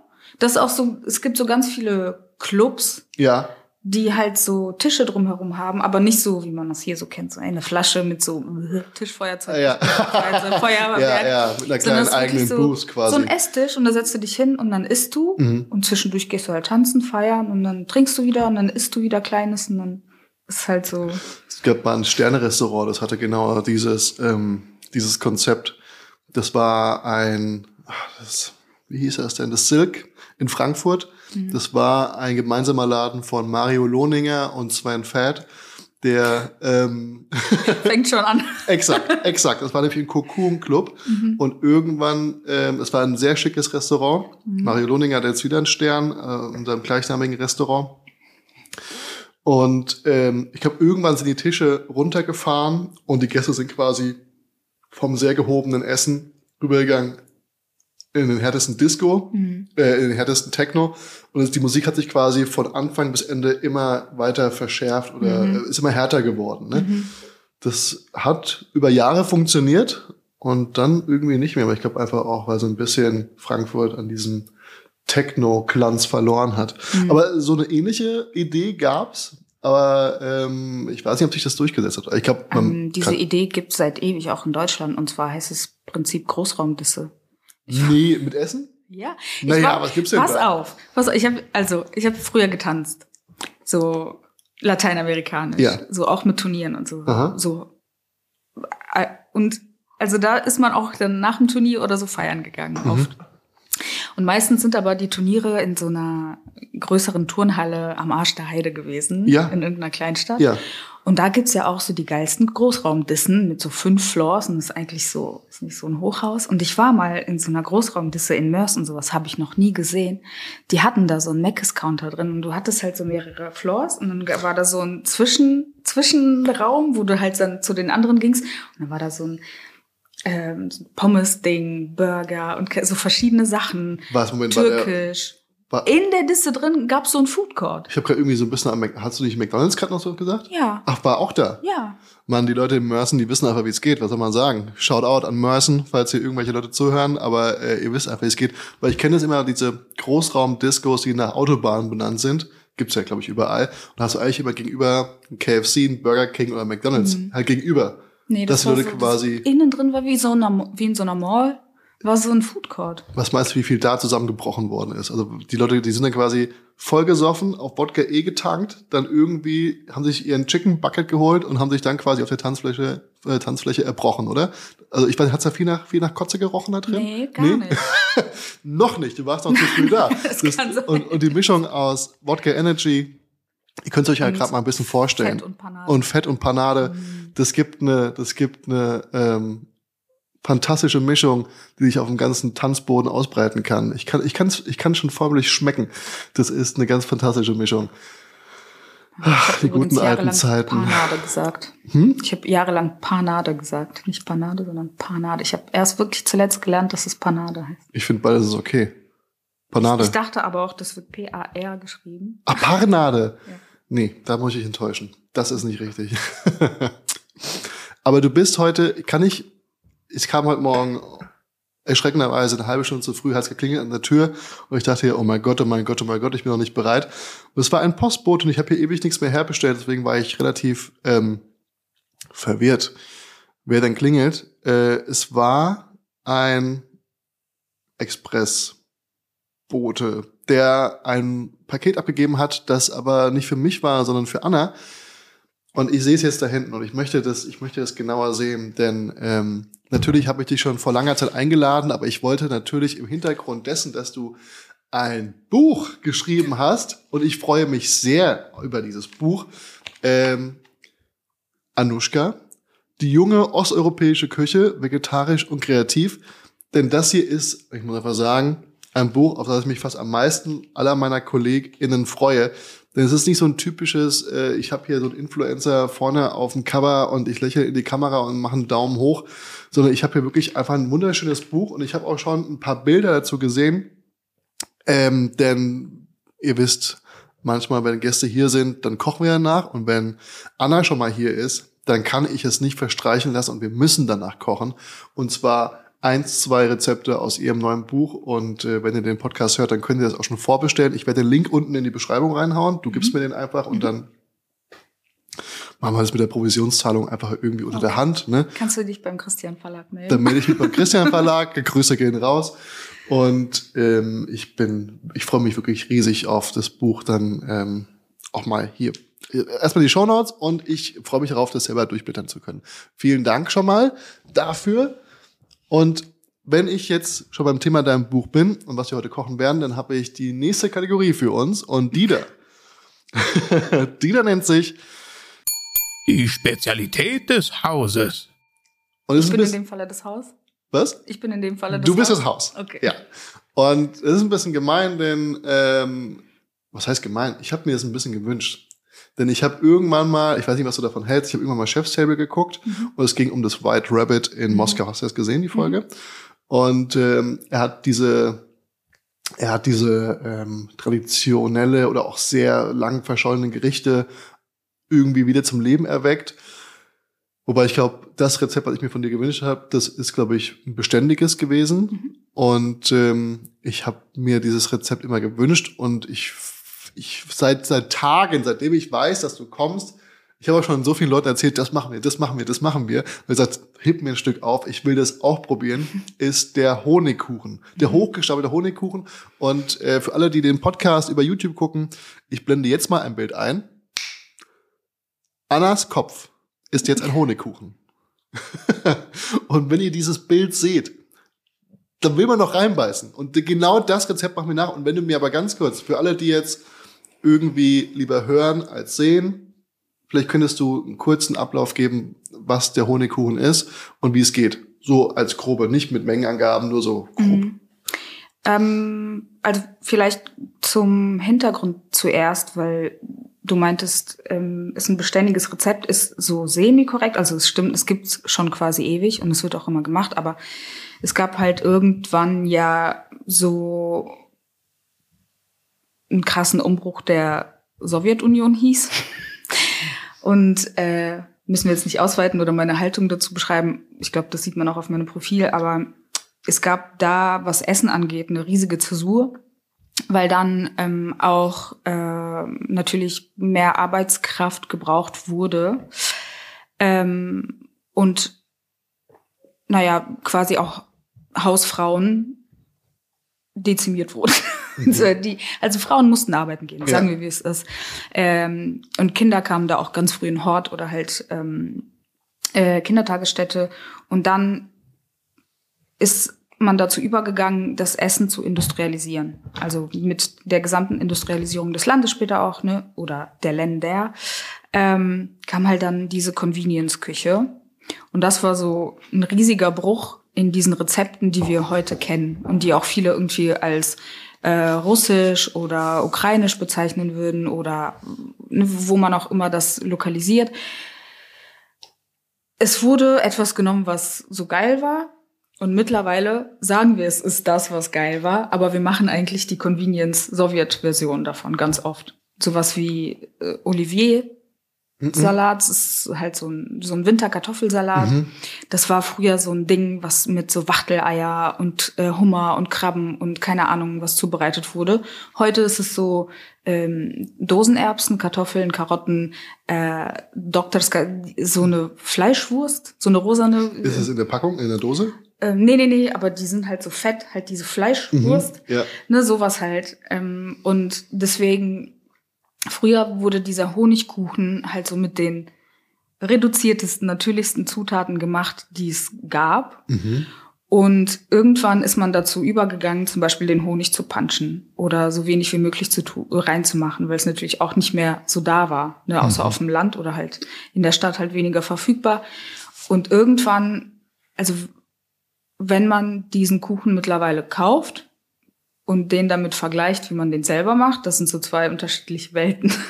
Und ich habe versucht, dieses Rezept so zu machen, wie ich das kannte, was so ungefähr die Sowjetversion ist, aber irgendwie dahin zu bringen, wie das früher gemacht wurde. Aber hast du die Erfahrung von dem Kuchen? Ähm, hast du den, wo hast du das Rezept her? Hast du das irgendwann mal Mama. ge- von Mama und hast du das geschmeckt, wie das natürlich sein muss? Oder Ja. hast du geschmeckt, wie es dann gemacht worden ist im Nachhinein? Ja. Also, das auf beides ja geantwortet. Ja. Alles war auch richtig. Okay. Wollte nur mal fragen, ob da kurz ein Aussetzer war oder so. Du hast beide Versionen geschmeckt Ja. und hast dich jetzt für die Nicht convenient. Perfekt, ich freue mich. ja. Okay, da freut wie, wie, wie ist der Vorgang? Was, was sind die Grundzutaten? Äh, ist eigentlich sehr reduziert. Ähm, Honig, äh, Mehl, Zucker, Backpulver, Butter? Butter, Mhm. Butter, Schmand, Ja. immer Schmand. Und das ist halt das, was zum Beispiel hier nicht zu bekommen ist. Äh, drüben, drüben hatten wir immer ähm, eigenen Schmand ne, aus der Milch, die wir auch selber von der Kuh dankend Schmand kommt von der Kuh, haben. Leute. Ja. Und dann, äh, genau, hat man halt äh, die Milch durch diese Pasteurisationsmaschine, Pasteurisierung? Pasteurisierungsmaschine? Pasteurisation. Ja, den finde ich schon gut. Ja. Pass Maschine gejagt. Und dann, ähm, genau, eigenen Schmand und der hatte so gefühlt 110% Fett. Ja. Das bekommt man hier Es natürlich wird mir immer wieder gesagt, dass die Molkereiprodukte äh, auch in russischen Supermärkten wesentlich fetter sind, als Genau. die, die wir hier kriegen. Ja, die sind halt weniger behandelt. Öffnet euch, deutsche Supermärkte. Öffnet euch Ja. gegenüber fetten Produkten. Wirklich. Fettarm war gestern. Keiner ist von fetten Schmand jemals richtig fett geworden. Von daher öffnet euch dem fetten Schmand gegenüber. Genau, also dafür den fettesten Schmand nehmen, den man auf jeden Fall finden kann. Und Ja. ich glaube, in handelsüblichen Supermarkt ist das Creme Fraiche. Meistens mit 28% Fett oder so. Ich weiß Schmand nicht, hat, glaube ich, so 20, 22. Ich kann gleich mal am Kühlschrank gucken. Ich Ja. glaube, wir haben natürlich den. Und saure Sahne ist so bis 16 oder so. Mhm. Ja, irgendwie so ist das gestaffelt. Und auf jeden Fall, ich würde halt immer sonst sagen, nehmt Schmand. Aber in dem Falle halt Creme Fraiche oder das, was das nächst fettigere ist. Fettere. Und natürlich einfach den Prozentangaben und umso fetter Ja. Schlag zu. Butter zählt nicht.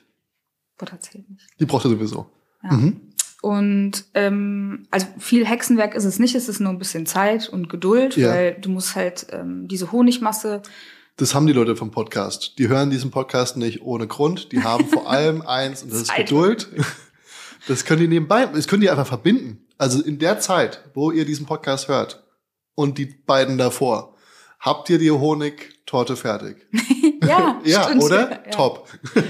Ja. Es ist ganz viel geschichtet, sprich, du musst Genau. dann wahrscheinlich eine Schicht, wie, wie, ist das mit Backen? Also Schichten, Backen, Schichten, Backen? Oder ist das so wie ein Baumkuchen oder wie, wie geht das? Mm, Nee, also erstmal vielleicht dazu gesagt, dass der Honig äh, in die Böden reinkommt und nicht in die Creme. Ich glaube, das denken Ja. viele anders. Genau, ist, also das sind Honigböden und man muss halt diese Honigmasse warm machen, dann kommt Backpulver rein und dann ist ja immer so ein, äh, schäumt es auf. Das lockert das so ein bisschen auf, dann kommt da Mehl rein. Muss die erstmal ein bisschen stehen und sich setzen und dann wird, werden daraus die Bögen gemacht. Und das ist halt für mich so voll krass, so ein Kindheitsding. Wenn diese Honigmasse auf dem Herd steht, bin ich direkt irgendwie acht gefühlt. Vom Geruch her? Ja, genau, Ja. werde ich direkt so äh, zurückgeschmissen. Und ähm, genau, und dann hast du ganz viel Teig, aus denen du zwischen, also ich mache immer so 16 bis 22 Böden, aber äh, nach oben hin gibt's keine Grenze. Und dann nimmt man diese knetartige Honigmasse, die man eigentlich nicht Teig nennen kann, weil da ist so wenig Mehl drin. Ja. Und dann rollt man die ganz dünn aus, so drei bis vier Millimeter dünn. Und dann werden die auch nur so zwei, drei bis fünf Minuten im Ofen gebacken. Und davon halt, wie gesagt, einige. ähm, und dann schneidest du aus diesem Fladen deine Form aus, ob du eckig, dreieckig, rund haben magst. Äh, das Übrige wird zum Krümmeln da gelassen, weil es, dieses, dieser Kuchen oder diese Torte hat auch irgendwie kein Schmuckbeiwerk, sondern es wird einfach nur drüber gekrümmelt und das ist auch das Ding, das auch, es genügt. Und das sind halt, wie gesagt, gefühlt vier Zutaten, aber es ist so das geilste süße Ding, was daraus werden kann. Und ich bin eigentlich wirklich gar kein Süßmaul so. Also ich würde nicht, ich esse auch nie Dessert, wenn ich irgendwo draußen esse. Ich würde auch nie auf die Idee kommen. So, mein Mann ist immer so, schafft den Süßkram rein ins Haus und ich bin immer sauer, weil es dann doch irgendwie lange. Aber ähm, ich würde nie irgendwie freiwillig so von alleine drauf kommen, Süßes zu essen. Aber wenn irgendwo selbstgemachter Medavik ist, bin ich immer so her damit. Medavik ist der Name Ja. des, ähm, des Rezepts, was wir gleich machen werden. Ähm, nach diesem Podcast für euch, ihr werdet wahrscheinlich, der Podcast kommt immer sonntags raus. Und zwei Tage später, nämlich am Dienstag, folgt dann das YouTube-Video von Anna und mir zum Medavik. Medavik. Medavik. ich ich versuche ich übe noch ein bisschen, noch ein bisschen Zeit dafür. Und aber wenn wir, wenn du jetzt nur eine einzige Süßigkeit für den Rest deines Lebens essen könntest, wäre es der Kuchen oder wäre es was anderes? Pat, es gibt noch eine andere Ja, aber du, aber es ist, es, eine Essiggurke zählt nicht als Süßigkeit, Anna. Denn jeder, der Was Anna ist, wenn man folgt, die der weiß, Essiggurke in so ein Brioche-Brötchen legt? ist die Essiggurkenkönigin und sie macht alles mit Essiggurken. Nee, da auch, auch dann nicht. Auch nicht gezuckert. Nein. Also es gibt noch eine andere ähm, Schichttorte oder Schichtkuchengeschichte. Es ist äh, der Napoleon-Kuchen. Aha. Und ähm, ist ähnlich, nur ohne Honig und eher mit so einem äh, äh, sandigen Boden. Mhm. Äh, wie heißt das? Sag doch mal. Du, was meinst du? In- Ich, ich, oh Gott, Activity, was muss, was muss ich tun? Wie heißen diese Kekse, die so äh, Mürbeteig? Ach so. Ja, so meine Güte. Ja, der gute alte 3-2-1-Teig. Ähm, so ähnlich, genau, Mhm. aber halt auch mit Schmandcreme, nur so ein bisschen anders, nicht so aufgeschlagen wie bei Midavik. Und äh, entweder der oder der. Okay, also bist du schon die Kuchenmaus? Jein. Nee, also, nicht? Schokolade? Gar nicht. Oh, Hass. Ich Hass sehe nicht, puren Hass so- in ihrem Gesicht. Auch nicht. Äh, Ich muss sagen, ich habe leider mein Herz an Schokolade verloren. Aber Kuchen geht immer. Ich Ja. bin auch mittlerweile in einem Alter, der baut statt einem Mittagessen lieber mal Kaffee und Kuchen ein. Ich finde das sehr, Mm. sehr angenehm. Das, wenn das Ganze schön ist und so, ein bisschen zu recht. Aber ich frühstücke auch sehr spät. Ich frühstücke so gegen 12, 1 Uhr eigentlich Mm. erst. Und dann ist so Kaffee, Kuchen ganz geil, so zwischen Abendessen und ähm, Brunch, Frühstück. Das finde ich immer ganz okay. Wenn du jetzt, okay, das die Süßigkeit ist, bleibt bei Kuchen. Ja. Nehmen an, du bist jetzt bei Freunden und Freundinnen eingeladen und ihr, weiß ich nicht, was, was macht man so unter Freunden und Freundinnen? Ihr spielt Monopoly, Strip-Poker, Hogwarts Legacy, was weiß ich was. Und du musst einen Snack mitbringen. Mhm. Welchen Snack würdest du mitbringen? Mm, auf jeden Fall nichts Süßes. Ich glaube, was, Fair, was ja. Gebackenes. Also ich ähm, bringe ja immer gern Challah mit, also so einen Hefezopf. Ist das der, den du in der Bahn vergessen hast, den du mir Ja. auch mitbringen wolltest? Ja. Äh, Darf ich mir vorstellen, hast du den oben draufgelegt? Ja, tatsächlich. Also Anna Neben- wollte mir einen Hefezopf mitbringen, hat sich direkt an der Tür schon entschuldigt mit, mit einem Strauß Blumen. Wie gesagt, das habe ich leider vergessen. Und ähm, ich stelle mir jetzt vor, wie dieser super schön geflochtene Hefezopf oben auf diesen Gittern drauf liegt und einsam eine Runde nach der anderen fährt Mhm. und vermutlich in Hamm auch geteilt wird der Zug und ist schon längst, weiß ich nicht, mit der transsibirischen Eisenbahn dann doch wieder woanders hingefahren. Keine Ahnung. Also wo ist dieser Hefezopf? Der ist in der Bahn oben geblieben. Ja, neben meinem Koffer unter meiner Jacke, die ich dann. Hast du die auch vergessen? Hast, bitte? Nee, nee, nee. Ach so. Die Jacke habe ich dann hastig genommen. Der Ah. oben. Okay. Und der ist weitergefahren. Aber in der Form noch? Nö, einfach in einer Tüte. Ach so. Welche Form? Ich weiß nicht, vielleicht muss er irgendwie noch in der, stimmt, der wird ja quasi auf dem Blech und dann fertig Ja. aus, ist keine Form. Na gut, naja, ich komme ja heute noch in den Geschmack deiner Backwaren. Bei deinem Kanal. Mhm. Da bist du ja jede Woche auf kulinarischer Weltreise. Du kochst ja Sachen aus aller Welt. Du hast einen Schwerpunkt, würde ich mal sagen, auf ähm, östlicher Küche, Ja. aber im Prinzip stoppt dich nichts davor, irische Gerichte zu machen, äh, italienische Gerichte zu machen, ähm, Gerichte aus dem Libanon nachzumachen. Ähm, du bist überall. Wenn du durch diese Sprachnachrichten, die dich ja ähm, jede Woche erreichen, ich weiß nicht, wie viele du bekommst, davon machst du dann pro, wie, wie viele Rezeptvideos machst du pro Woche? Zwei, Zwei. drei manchmal. Da kommen im Jahr ein paar zusammen. Mhm. Hast du schon für dich die perfekte Länderküche ausgemacht? Gibt's für dich die, wo du sagst, da sehe ich mich, das ist mein Ding? Das ist, das ist die, die könnte ich bis zum Ende meines Lebens weiterkochen? Nee, aber vielleicht, also vielleicht andersherum. Ich weiß zum Beispiel mittlerweile, welche Küchen es nicht sind. Hervorragend. Ausschlussverfahren, finde ich gut. Welche sind es nicht? Und äh, damit mache ich mir bestimmt ganz viele Feinde. Nein, an, an alles sich, Freunde hier. Äh, an sich mag ich die einzelnen Bestandteile, äh, aber es, zum Beispiel mexikanische oder so Tex-Mex, Ami-Verstehen von mexikanischer Küche, was man hier irgendwie sehr viel findet, vor allem in Berlin und Ja. die Leute lieben es ja. Aber ich bin so, meinst Tacos? ja, Burrito bin ich so, kann ich essen, Mhm. aber also es ist nichts, wo, wo ich so einen Drive zu hätte. Mach dich nicht weiter an, meinst du? Das Nee. ist halt okay. Noch eine? Oder hat dich irgendeine besonders überrascht? Ich bin immer wieder aufs Neue tatsächlich von der georgischen Küche überrascht. Mhm. Liebe ich. Ja. Und also es ist, es ist krass, wie viel auch so kulturell aus, aus dem Land kommt. Also man sagt ja auch immer so Wiege des Weines und so. Und hier, Mhm. ich habe das Gefühl, im Westen weiß keiner, dass der Mhm. Wein. Ja, siehst du so. Ja. Und ich finde halt, die Küche ist so reich an allem. Äh, es müsste mehr georgische Läden hier geben. Ich glaube, das Wobei in Berlin gibt's einige, ne? ja, ich glaube so drei kenne ich Ja. vom Namen. Mhm. Ähm, aber ich meine allgemein Deutschland. Es müsste mehr so eine, weil es gibt auch so mexikanische Ketten. Es gibt keine georgische Kette und das stört Es gibt mich. mexikanische Ketten in Deutschland? Ja klar. Was gibt's denn da? Äh, Das Sausalitos meinst du? Das ist, so eine, das ist das nicht so eine Barkneipe oder was? nee, aber das, was auch am Kudamm ist, sag doch mal, da ist auch so ein Burrito-Laden. Ähm, keine Ahnung, ich kenne nur Taqueria El Oso, da, die ist im Pfefferberg, aber ich finde, das hat sich hier nie durchgesetzt. Es gibt ja diese eine große Kette, Hm. aber ich glaube, die hat es nie hierher geschafft. Aber Georgisch vermisse ich auch außerhalb Berlins komplett. Mhm. Ich weiß nur, es gab mal ein Jahr, da hat, gab's, war Georgien wie so eine Art Partnerstadt von allem. Da war ich noch in Frankfurt und da war das ähm, Museumsuferfest oder das Mainuferfest, keine Ahnung. Und es war ähm, Gastland war Georgien, es war alles in Mhm. Richtung Georgien. Und hier in äh, Berlin hast du so ein paar Restaurants, das kennt man durch diese spitz zulaufenden Gebäcke.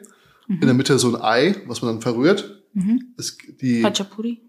Pachapuri, Ratchapuri, ähm, dann die Chinkali, die aber, an, also zumindest kenne ich es von Leuten, die sagen immer, geh aber ab 17 Uhr hin, weil eine Stunde später sind alle Chinkali weg. Mhm. Also das sind- die ersten Sachen, die quasi ähm, verkauft werden.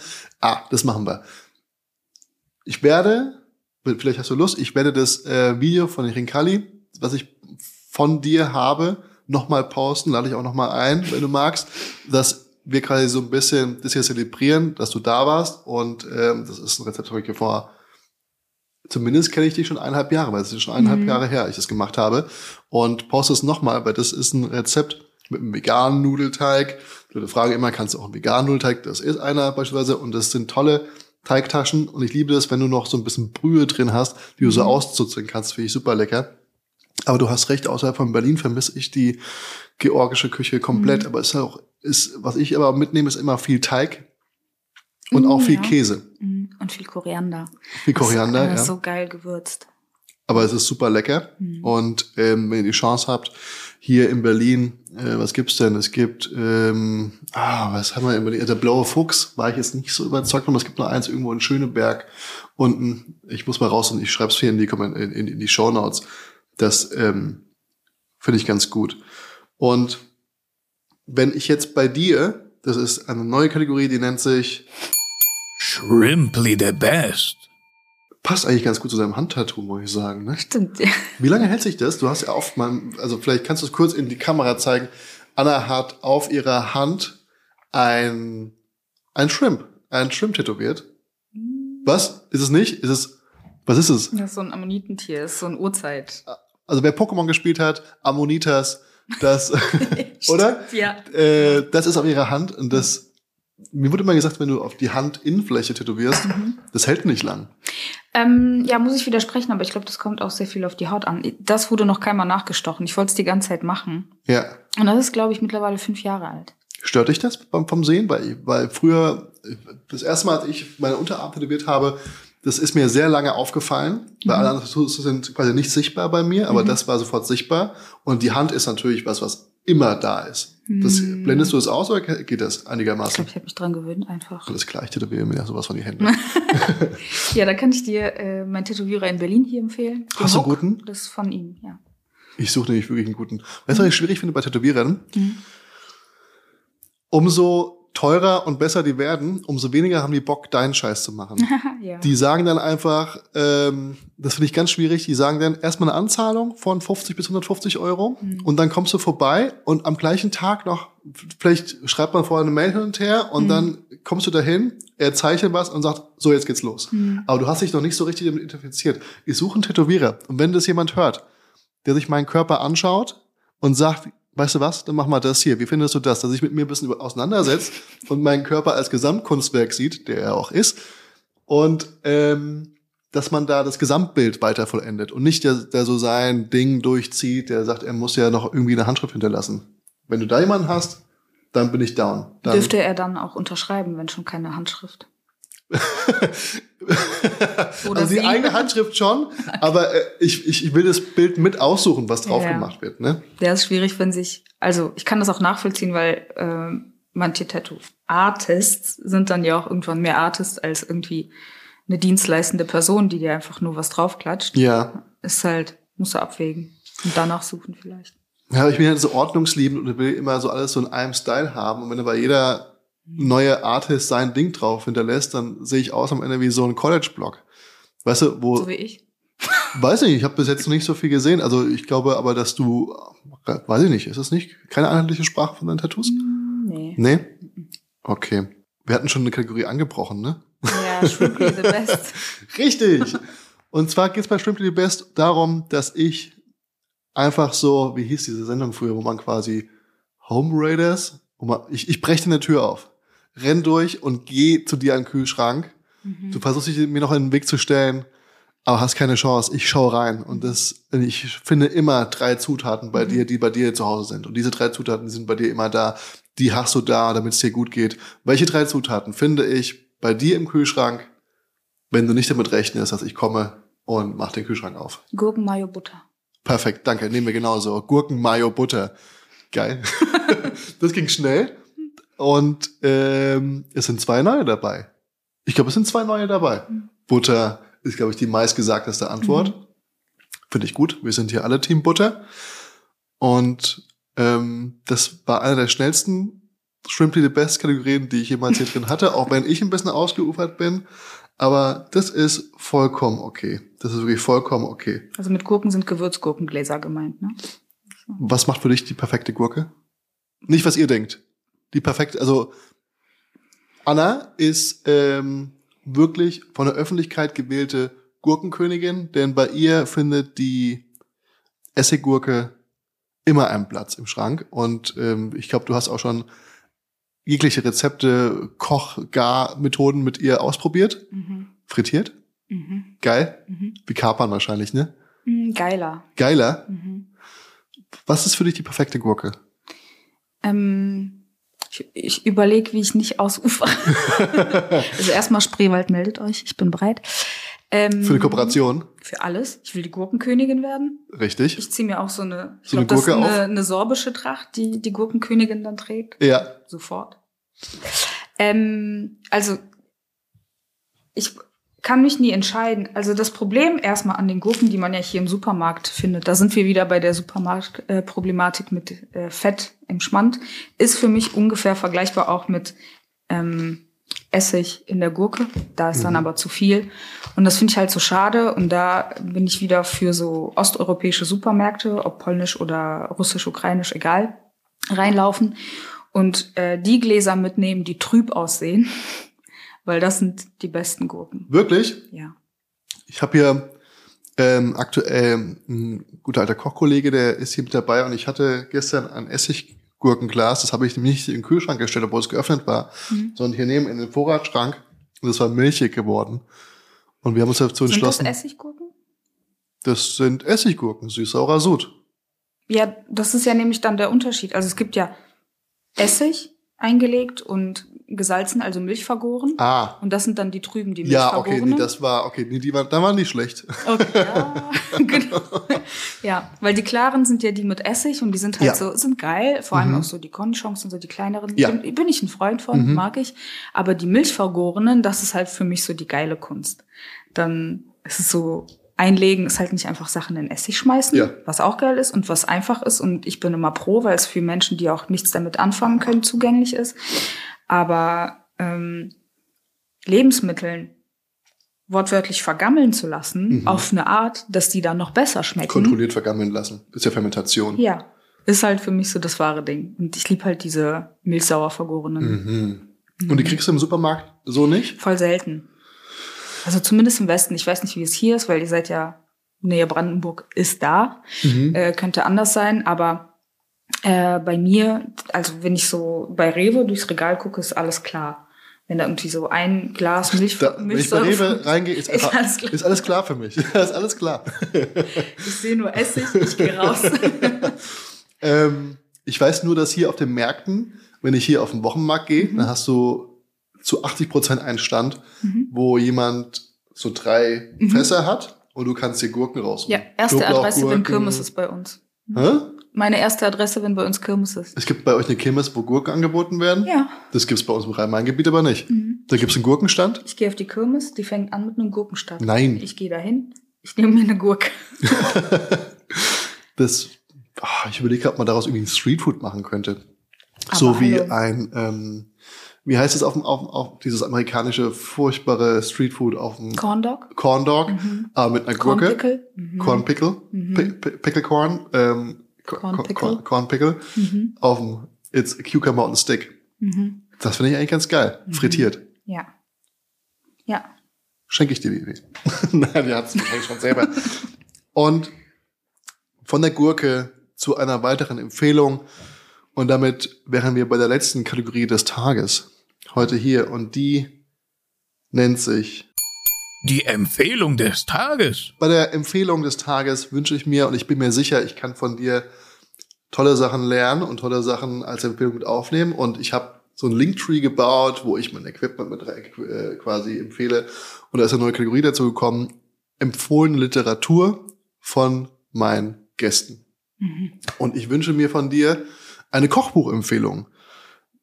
Weil wenn ich, ich hätte es mir vorgestellt, dass wenn ich zu dir nach Hause komme, dass ich auf jeden Fall auch ein Regal finde mit Kochbüchern, in die du auch ganz gerne reinschaust, wo du auch Mhm. sagst, nee, das ist scheiße, das fliegt raus, nur die Guten sind da drin. Kann ich mir vorstellen, dass du, dass du auch beschissene rausfliegen lässt. Wobei ich habe ähm, ich hab heute ein Geschenk für dich. Mhm. Es ist, kommt von Herzen und ich weiß, dass es die richtige trifft. Und das ist nämlich meine Kochbuchempfehlung für dich. Okay. Ich stehe kurz auf. Ich weiß doch, weiß doch, wie der Hase läuft. Das ist, äh, das ist, das ist dein Kochbuch von mir für dich. Oha. Bitte sehr. Geil. Lies doch gerade kurz den Titel vor, dann haben wir. Das inoffizielle Kochbuch für Harry Potter-Fans. ich weiß überhaupt nicht, ob du Harry Potter-Fan bist oder nicht. Ja, aber Tom, Bist du wirklich? Ist, ist das sein richtiger Name? Tom Grimm, das ist ja richtig. Meiner? Nee, von dem, Von dem? ja, Ich weiß es nicht, ja, kann schon sein. Guck mal hier, der hat sogar eine äh, autorische Blutlinie vielleicht weitergeführt. Könnte ja sein. Könnte ja sein. Ich mach das jetzt auch. Ja, gerne. Ich habe, ich habe, ich bin ja auch gerade so ein bisschen ähm, in Gesprächen mit Verlagen. Und dieser Verlag hat mir ein paar Bücher zugeschickt und ich dachte mir, das ist, kann nicht euer Ernst sein, was da für eine Scheiße dabei. war. Entschuldigung, wenn der Verlag irgendwie zuhört, aber es war einfach wirklich viel Scheiße und das fand ich zumindest witzig. Und ähm, das nennt sich äh, das inoffizielle Kochbuch für alle Harry Potter Fans. Weiterhin habe ich die Kategorie unterbrochen. Anna hat immer noch keine Empfehlung abgegeben, aber ich dachte mir, ich will dir irgendwas mitgeben. Ich habe gerade nicht so viel Zeit, um irgendwas vorzubereiten, wegen Knoblauchöl oder so, aber das Kochbuch, das Danke. verlange ich von dir, dass es in deinem Kochbuchregal steht. Das wird es. Wirklich? Ja, voll geil. Ich weiß nicht, ob es funktioniert oder nicht. Du kannst ja mal gucken, ob es geil ist. Butterbier nachmachen erstmal. Oh ja, das ist 100 pro drin. Ich weiß, also wenn nicht, dann kommt's in den Müll. das ist richtig. Guck mal bitte kurz nach. Weil das war, das war wirklich eine Sache, die hätte ich immer gerne probiert. Was denn hier? Weil ich nicht ganz weiß, was Butterbier sein soll. Ich hab nicht mal ein Register. Cool. Hat's nicht? Nee. Vielleicht ist es alphabetisch geordnet und du hast auf Seite 2 das Butterbier. Nee. Gigelwasser als Getränke ist schon mal. Gickelwasser? Aber nur Schnaps wahrscheinlich, hochprozentiger. Hm. Ein Register vorne wäre ein bisschen. Wir gucken da, wir gucken da gleich mal rein, Anna. Das ist, das hat auch keinen Zweck. Diese- Butterbier. Hast du? Ja. Und? Wir gucken da gleich mal rein, ob es gut ist. Und wenn es gut ist, dann schreiben wir es trotzdem nicht in die Empfehlung. Aber deine Empfehlung, die kommt jetzt. Ähm, ja. Ich war letztens ein bisschen sauer. Es fängt gut an. Was macht dich sauer, Anna? Teil, teils, Die Welt teils macht mit mich ein. sauer. Nein, aber ich hatte schon immer. Das hat, Mama gerne. Und ich unterbreche schon wieder. Das hat, das hat äh, Genia Lindemann gesagt. Ähm, die findet dich super geil, auch auf dem Kanal, weil du scheinst einfach die ganze Welt zu hassen. ja. Und das drückst du auch aus auf Ja. deinem, auf deinem Kanal. Das äh, finden wir alle hervorragend, dass du Ja. jemand bist, der auch einfach mal sagt, ich finde dich scheiße. Mhm. Ich finde scheiße, was du machst. Ich finde es nicht korrekt, was du machst. Und deswegen finde ich dich scheiße. Ja. Was- Also heile Welt gibt's bei mir nicht. Nee. Das muss man als Voraussetzung mitnehmen. Genau. Und was, wo kanalisierst du deinen Hass jetzt drauf? Was, was, was fandest du nicht gut? Ähm, also ich hatte meine ursprüngliche Idee, wenn es mal mein eigenes Kochbuch werden sollte, weil das ist ja so ein Verlagsbuch, wofür ich ähm, als Autorin quasi angeheuert wurde. Äh, thematisch natürlich, was zu mir passt. Ne? Ja. Es ist aber nicht mein, mein Kochbuch. Nein. Das muss man, also es ist schon mein Kochbuch. Ich Ja. habe alles darin gemacht, aber es ist die, der Verlag hat mich quasi entsprechend dem Thema, was die rausbringen wollten, gecastet, so gesehen. Was haben sie, was haben sie, was haben sie sich vorgestellt? Was, Sie wollten ein vegetarisch-veganes Buch zur osteuropäischen Küche. ja. Haben, deswegen haben sie dich gefunden. so. Aber haben sie mit Absicht nicht dein Gesicht vorne drauf gedruckt? Weil ich habe das Gefühl, dass viele, so. aber ich habe das Gefühl, dass viele Verlage gerade darauf aus sind, Ja. Influencer zu finden, über deren Reichweite schnelles Geld zu machen und das sind meistens qualitativ keine guten Kochbücher und zack, weg mit dem ganzen Scheiß. Ähm, ich hatte noch gar keine Reichweite, als die mich angeheuert haben. 2021? quasi. Ja, da hattest du 3000 Follower oder so. Stimmt, das kam jetzt in letzter Zeit vor allem Mhm. auch durch das neue Format, finde ich, dass das ordentlich Ja. zugenommen hat, ne? Ja. Ja. Ähm, genau, aber zurück zur Kategorie. Gerne. äh, nee, meine Idee war ja, und das versuche ich ja auch so ein bisschen in meinen Rezepten oder meiner Anleitung zum Kochen irgendwie zu geben, ähm, dass man keine Mengenangaben macht, Mhm. sondern sagt, das hast du da, das Ja. kannst du daraus machen. Ja. Und das neue oder das letzte äh, New York Times Kochbuch ist Mhm. so ein rotes, auch vom Christian Verlag, das ist genauso aufgebaut. Und ich hasse es, weil ich das machen wollte. Es war meine Idee. Hast du keine Mengenangaben in deinem Buch? Doch, natürlich. Aber wenn ich eins gemacht hätte, so wie ich Bock drauf Mhm. gehabt hätte, wäre das nämlich genauso Ja. aufgebaut. Einfach nur zu sagen, das und das passt zusammen. Versuch doch mal noch das dazu zu nehmen oder das, wie so eine Mindmap für Rezepte, Ja. dass man selber nicht einfach nur stupide abmisst und kocht oder backt, sondern selber ein Gefühl dafür entwickelt, was zusammenpasst, wie viel wovon ich nehmen kann und eigentlich beim ohne Mengenangaben kochen, aber so ungefähr Pi mal Daumen ein Gefühl dafür entwickelt, Ja, selber voll. Sachen zu Mhm. machen. Ganz safe. Und ich finde diese ganzen Kommentare in Richtung wie viel Salz, wie viel Pfeffer hast du dran gemacht, Mhm. wie viel Umdrehung und sowas. Und das ist wie wenn du mit einem Navi durch die Straßen fährst. Du Ja. wirst dir niemals den Weg merken. Mach mal ohne. Guck mal, ob du dich in irgendwas her heranhangeln kannst, um Gefühl dafür zu kriegen. Und ich habe da auch ein Kochbuch, ich habe mich erst gewundert darüber, das haben mir ähm, zwei gute Freunde ge geschenkt. Ähm, und zwar heißt es Splendido, das ist äh, was, Splendido, irgendwie ein italienischer, italienisches Kochbuch. Und es gibt keine Mengenangaben. Es wird Mhm. einfach nur hingeschrieben, das, das, das, das, das ist drin. Und jetzt versuche ich auch. Also wird mal Mhm. gesagt, okay, nimm am besten nur eine Artischocke oder so, aber es wird halt nicht gesagt, wie viel Olivenöl, wie viel Ja, dies, wie genau. viel jenes. Und ich war erst verwirrt und dann dachte ich mir, genial. Mhm. Genial. So müssten Kochbücher sein, damit Leute verstehen, wie sie damit umgehen, damit sie auch einen Mhm. eigenen Geschmack dafür entwickeln. Ja. Und also ganz viele fragen mich so, wie ich kochen gelernt Wie, habe. aber und, wie heißt denn das Buch? Hast du da einen Namen von? äh, das New York Times Cookbook eigentlich. Ach so. Ja, ja. Mhm, okay. Ähm, also viele fragen mich, wie ich kochen gelernt habe und ich muss halt sagen, genau so. Und ich habe ja Rezepte von meiner Mutter teilweise hier verwurstet und ich musste dann ihre Rezepte aus ihrer aus ihrem Heftchen, was sie noch von drüben mitgebracht Ja. hat, so Schönschrift geschrieben, ja in Mengenangaben irgendwie fassen. Und das Schlimmste war, da steht dann halt so ein Becher davon. Mhm. Aber nicht mal so Ami-Becher, nicht so Cup, dass man auf Mhm. Volumen, sondern da steht dann zwei Becher Mehl. Und das hat ihr 100 Becher, Gramm den sie Schmand. damals da gehabt hat. Ja, genau. Ja, was alles sein könnte. Und sie weiß ja natürlich, wie der Becher aussah und wie viel da drin war. Und dann fragst du sie ja, okay, aber wann? Und, und dann heißt das schon, ja, merkst du schon. Und dann war ich so, boah, Mama, ich kann doch nicht in das Kochbuch schreiben, ja, merkst du schon, wann Ja. das okay ist. Merken die nicht. so. Aber Ja. ich würde schon gern ein Buch machen, wo dann wirklich steht, merkst du schon. Ja. Und wenn nicht, dann musst du das halt essen. Beim nächsten Mal machst du es so, dass du es merkst. dass du, wenn du, ist ja auch am Ende Try and Error, ne? Ja. So. Ist halt auch wieder eine eigene Zielgruppe, weil ich glaube, nicht jeder hat die Muße dazu, das dann auszuprobieren. Der will halt irgendwie was Ja. haben oder sie will irgendwas haben, wo man sagt, okay, ich, das ist, das ist gelingsicher, so muss ich es machen, dann habe ich es auch. Das ist vielleicht so ein fortgeschrittenen Ansatz, den man da. Mm, Ich glaube nämlich nicht. Ich glaube, das ist äh, schon Anfänger, aber ja, dafür muss man vielleicht ein bisschen anders gestrickt sein. Und zwar übernimmt das Kochbuch ja so das Denken für dich Mhm. äh, und auch die Verantwortung. Ja. Ich glaube, das ist einfach nur so. Du musst ja nicht kochen können, um zu kochen.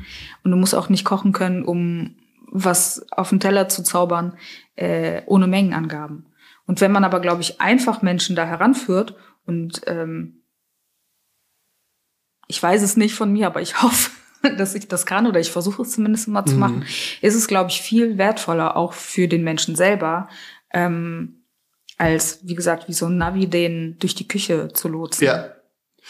Nachhaltiger und Ja. äh, ihr werdet mehr lernen, absolut. Das ähm, steht außer Frage. Wie war, denn der, wie war denn der Prozess jetzt von der Anfrage bis zum fertigen Kochbuch? Was es jetzt ist, ist wahrscheinlich jetzt äh, auch schon beim Lektorat gewesen und Mhm. ist jetzt, geht jetzt in Druck und ab März ist es, glaube ich, da hast du Mhm. gesagt. Ähm, wie waren die ersten Schritte? Nur, dass wir kurz die, die Zuhörer und ZuhörerInnen da draußen mitnehmen, wie man so ein Kochbuch aufbaut. Du kriegst eine Anfrage, Mhm. dann einigt man sich auf irgendwas Mhm.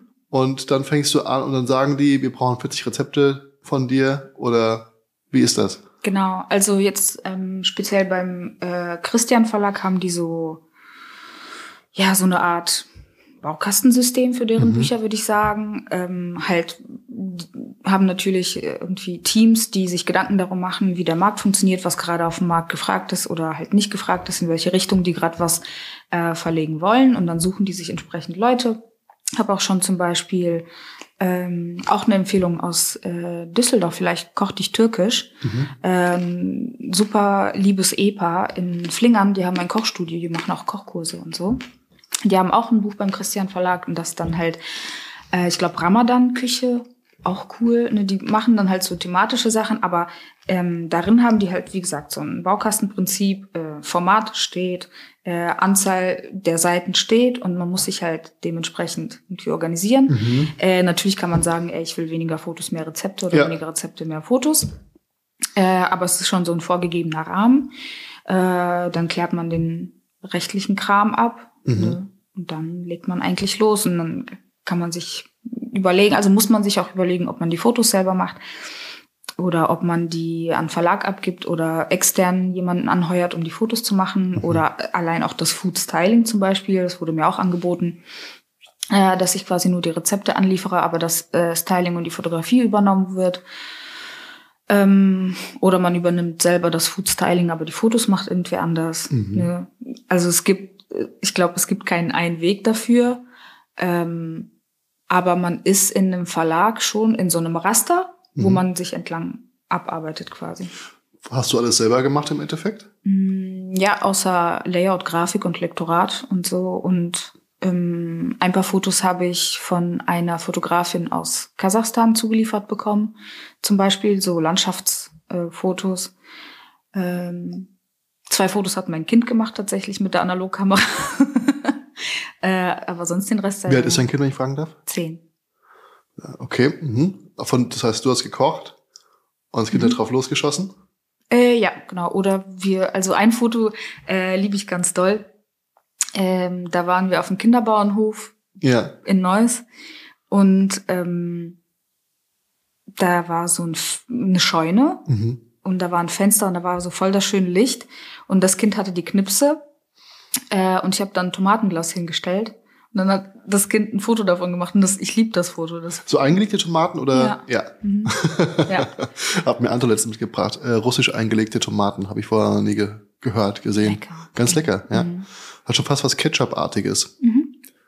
Und wenn du jetzt quasi sagst, alles klar, ähm, Fotograf in kommt irgendwie über einen Verlag oder das Styling kommt über einen Verlag, dann musst du immer weiter Prozente abgeben wahrscheinlich. Ne? Dann musst du Mhm, sagen, genau, okay. Weil dein Anteil sich ja auch verringert. genau, aber du hast dann vorher eine große Summe bekommen. Mm, nee, große nicht. Eigentlich fast gar nichts. Ja, ich weiß gar nichts. Aber du hast irgendwas bekommen, um diese Zeit ja, das ist ja quasi wie dein Gehalt, was du dann über die Zeit hast, um zu arbeiten fürs Buch. Mhm. Ne? Also hast du Wenn eine man so Summe, bezeichnen kann, ja. war nicht gut? Äh, ich finde ich find meinen Deal sehr gut, übrigens. Also auch wenn ich mich so mit anderen Leuten unterhalte, die äh, schon ein Buch gemacht haben, ist vor allem mein Anteil sehr gut. An Prozenten am Ende? Mhm. Ja. Und aber, Können wir da von einem zweistelligen Bereich sprechen oder ist das Ja, von einem mittleren zweistelligen Bereich? du Oder meinst von dem Anteil prozentuell? Äh, ja. mittlerer zweistelliger Bereich? Was ist für dich mittler? Naja, so zwischen 20 und 50 Prozent. Nee, Nein, drunter. drunter, ja. Mhm. Äh, und ich habe so in der Zeit erfahren, dass aber so zwischen 6 und 9 Prozent Habe ich auch schon gehört, ja. äh, die Norm ist. Und das finde ich ja ganz krass. Ja, und das ist quasi die, wenn ich jetzt einen Fotograf hätte, der das fotografieren würde, dass er quasi genauso viel kriegen würde wie ich als Ja. Autor. Sprich, äh, weiß nicht, du kriegst 8% von dem, von dem Ja. ganzen Umsatz. Umsatz oder Gewinn, ich weiß gar nicht. Ähm, Wahrscheinlich vom Verkaufspreis. Umsatz. I don't know. Und der Fotograf bekommt einfach das Gleiche. Ja. Also Genau. dann, dann mache ich halt doch alles mit meinem, mit meinem Handy. Ja, Ja. aber man muss auch halt bedenken, ich war auch sehr unsicher, ob ich das machen soll, weil der Markt auch einfach so krass überfüllt ist mit Kochbüchern und gerade wie du schon sagtest, ungefähr äh, jede influenzende Person, ob die kocht oder nur Sachen zusammensetzt auf dem Teller und ein Ja. Kochbuch hat auf einmal. Und da dachte ich mir auch so, okay, braucht irgendwer äh, noch ein Buch von einer weiteren Ja, von dir Das- auf alle Fälle. Also von dir auf alle Fälle, ja. So. Und dann, ja, war ich auch unsicher, weil ich mir dachte, ja, keine Ahnung. Und dann dachte ich mir aber irgendwann, okay, eigentlich auch blöd darüber nachzudenken, weil wann kriegst du schon mal die Gelegenheit? Auch, Ja. ne, andersherum gedacht. Mhm. Ist schon, ähm, ja, und dann ist es aber auch, glaube ich, keine Sache, wo man aufs Geld schaut. Das ist richtig. So. Wie war der Zeitraum für dich, den du dafür in Anspruch genommen hast? Also wie lange hast du produziert an diesem, an diesem Kochbuch? Wie lange hast du gearbeitet daran? Mm, Also ich habe mit einer sehr großen Pause dazwischen gearbeitet, weil ähm, die Anfrage kam Ende des Jahres 21 Ja. und ich glaube, äh, Vertrag habe ich unterschrieben Ende des Jahres 21. Mhm. Und dann sollte ich eigentlich Januar äh, mit der Arbeit starten, habe ich dann auch. Ich habe dann mit der Recherche angefangen, weil ich zum Beispiel auch sehr viel, äh, weiß ich nicht, so Rezepte habe, die aus der christlichen Urzeit, irgendwie so, Mhm. ja, halt so Fastenrezepte oder Ja. so, ne? weil die einfach von Haus aus vegetarisch oder vegan sind. Ich habe halt danach recherchiert und die damit verbunden, was ich halt kenne aus dieser vegetarischen Fastenküche von drüben. Ähm, da habe ich halt mit der Recherche angefangen und dann kam halt der russische Angriffskrieg auf Ukraine. Und dann ist aber meine Muttersprache halt Russisch. Mhm. Und dann habe ich auch direkt dem Verlag geschrieben und meinte halt so, ich glaube nicht, dass wir das rausbringen sollten. äh, und dann hieß es also Marketingmäßig eine Katastrophe. ja, aber auch am Ende, hä, so wofür? Ja. Gerade, ne, weißt du? Ja. Und auch wahrscheinlich auch in Zukunft. Ähm, und da war ich halt sehr froh, dass der Verlag auch sagte, verstehen wir, Mhm. äh, sehen wir genauso. Ah, wir machen weiter. Jetzt kommt Arthur. Jetzt kommt Arthur. Ja, gut. Erzähl ruhig weiter. Ach so. äh, genau, verstehen wir. Äh, sehen wir genauso. Äh, lass uns das vertagen. Und ähm, dann haben wir es zuerst auf unbestimmte Zeit vertagt, ähm, bis sich irgendwie alle halbwegs damit wohlgefühlt haben, irgendwas von einer ja, muttersprachlichen, äh, russischsprachigen Muttersprachlerin, so rum, äh, zu veröffentlichen. Und dann ähm, war das, glaube ich, im September oder so Ende, äh, Ende des Sommers, dass die dann gesagt haben, ja, also so De- Dezember hätten wir gern schon alles ready. Und ich war so, okay, Manuskript steht eigentlich, aber eigentlich würde ich gern so die Hälfte der Rezepte austauschen. Ja. So, ähm, dann habe ich quasi, ich glaube wirklich so 60 Prozent des Buchs umgeworfen, nochmal neu gemacht und musste dann auch entsprechend die Fotos neu machen. Und dann habe ich das in so drei, vier Monaten durchgeballert. Bist du zufrieden mit dem Ergebnis? Sagst du, das ist, da steckt Anna drin, das ist, ist, ist schon ein Teil von mir? Ja, auf jeden Fall. Ist, ähm, ist nicht 100% ich, was aber auch klar war von Anfang an, weil wie gesagt, das ist ja ne, halt dieses Rastersystem vom Verlag, was aber Ja. auch okay ist für Ja. mich. Ähm, weil ich Du finde. hast für sie ein, ein ähm, Rezeptbuch des Ostens kreiert mit deiner Handschrift, mit deiner Ja. Also es ist halt, es, künstlerischen Handschrift. da steht zwar ähm, irgendwie osteuropäisch, aber es ist auch sehr viel Küche, mit der ich aufgewachsen bin, die halt so ein bisschen Mixküche ist, weil ich komme ja, also ich bin in Zentralasien geboren, in Ja. Kasachstan, und das, da kommt halt auch schon so ein bisschen alles zusammen. Da hast du zum Beispiel nordkoreanische Einflüsse, die mit in die Küche eingeflossen sind aus diesem Tiegel von Menschen, die Mhm. halt dahin abgeschoben worden sind und auch aus der ähm, äh, ja, Bevölkerung des Landes, die halt auch so ein bisschen verdrängt worden ist von diesen ganzen äh, deportierten Völkern, die dann da gelandet sind und sich ja auch irgendwie auch alle arrangieren mussten. Ne? Ja. Ähm, und das ist halt so, ja, Mixtechniken teilweise, sowjetische Rezepte oder Rezepte aus der sowjetischen Zeit oder halt zentralasiatische, georgische, halt so ein bisschen. Deswegen sage ich ja, es ist so ich, weil es ist so ein Mix, mit dem ich aufgewachsen bin. Ja. Es ist nicht nur osteuropäisch und Teig und Gurken. Und also es ist schon ein bisschen mehr. Ich bin, ich freue mich riesig drauf, das, ähm, das Buch hier mal durchzublättern. Ähm, für alle draußen, schaut mal rein. Das Buch könnt ihr ab jetzt vorbestellen. Äh, wenn nicht sogar bestellen, ich bin mir nicht ganz sicher, wann der Podcast rauskommt. Denn wie ihr wisst, dieser Podcast ist zeitlos. Und ähm, ich freue mich jetzt riesig mit dir darauf, in die Küche hinter uns zu gehen und uns an den Honigkuchen zu machen. Vielleicht haben wir noch ein kleines anderes Kurzformat für euch, was wir umsetzen werden. Und damit danke ich dir, liebe Anna. Schaut vorbei bei ihr auf dem Kanal Russisch Raclette und ähm, wir gehen jetzt ab in die Küche, würde ich sagen. Vielen Dank fürs Vorbeikommen. Danke für die Einladung. Habt einen schönen Tag. Bis dann. Tschüssi. Tschüssi.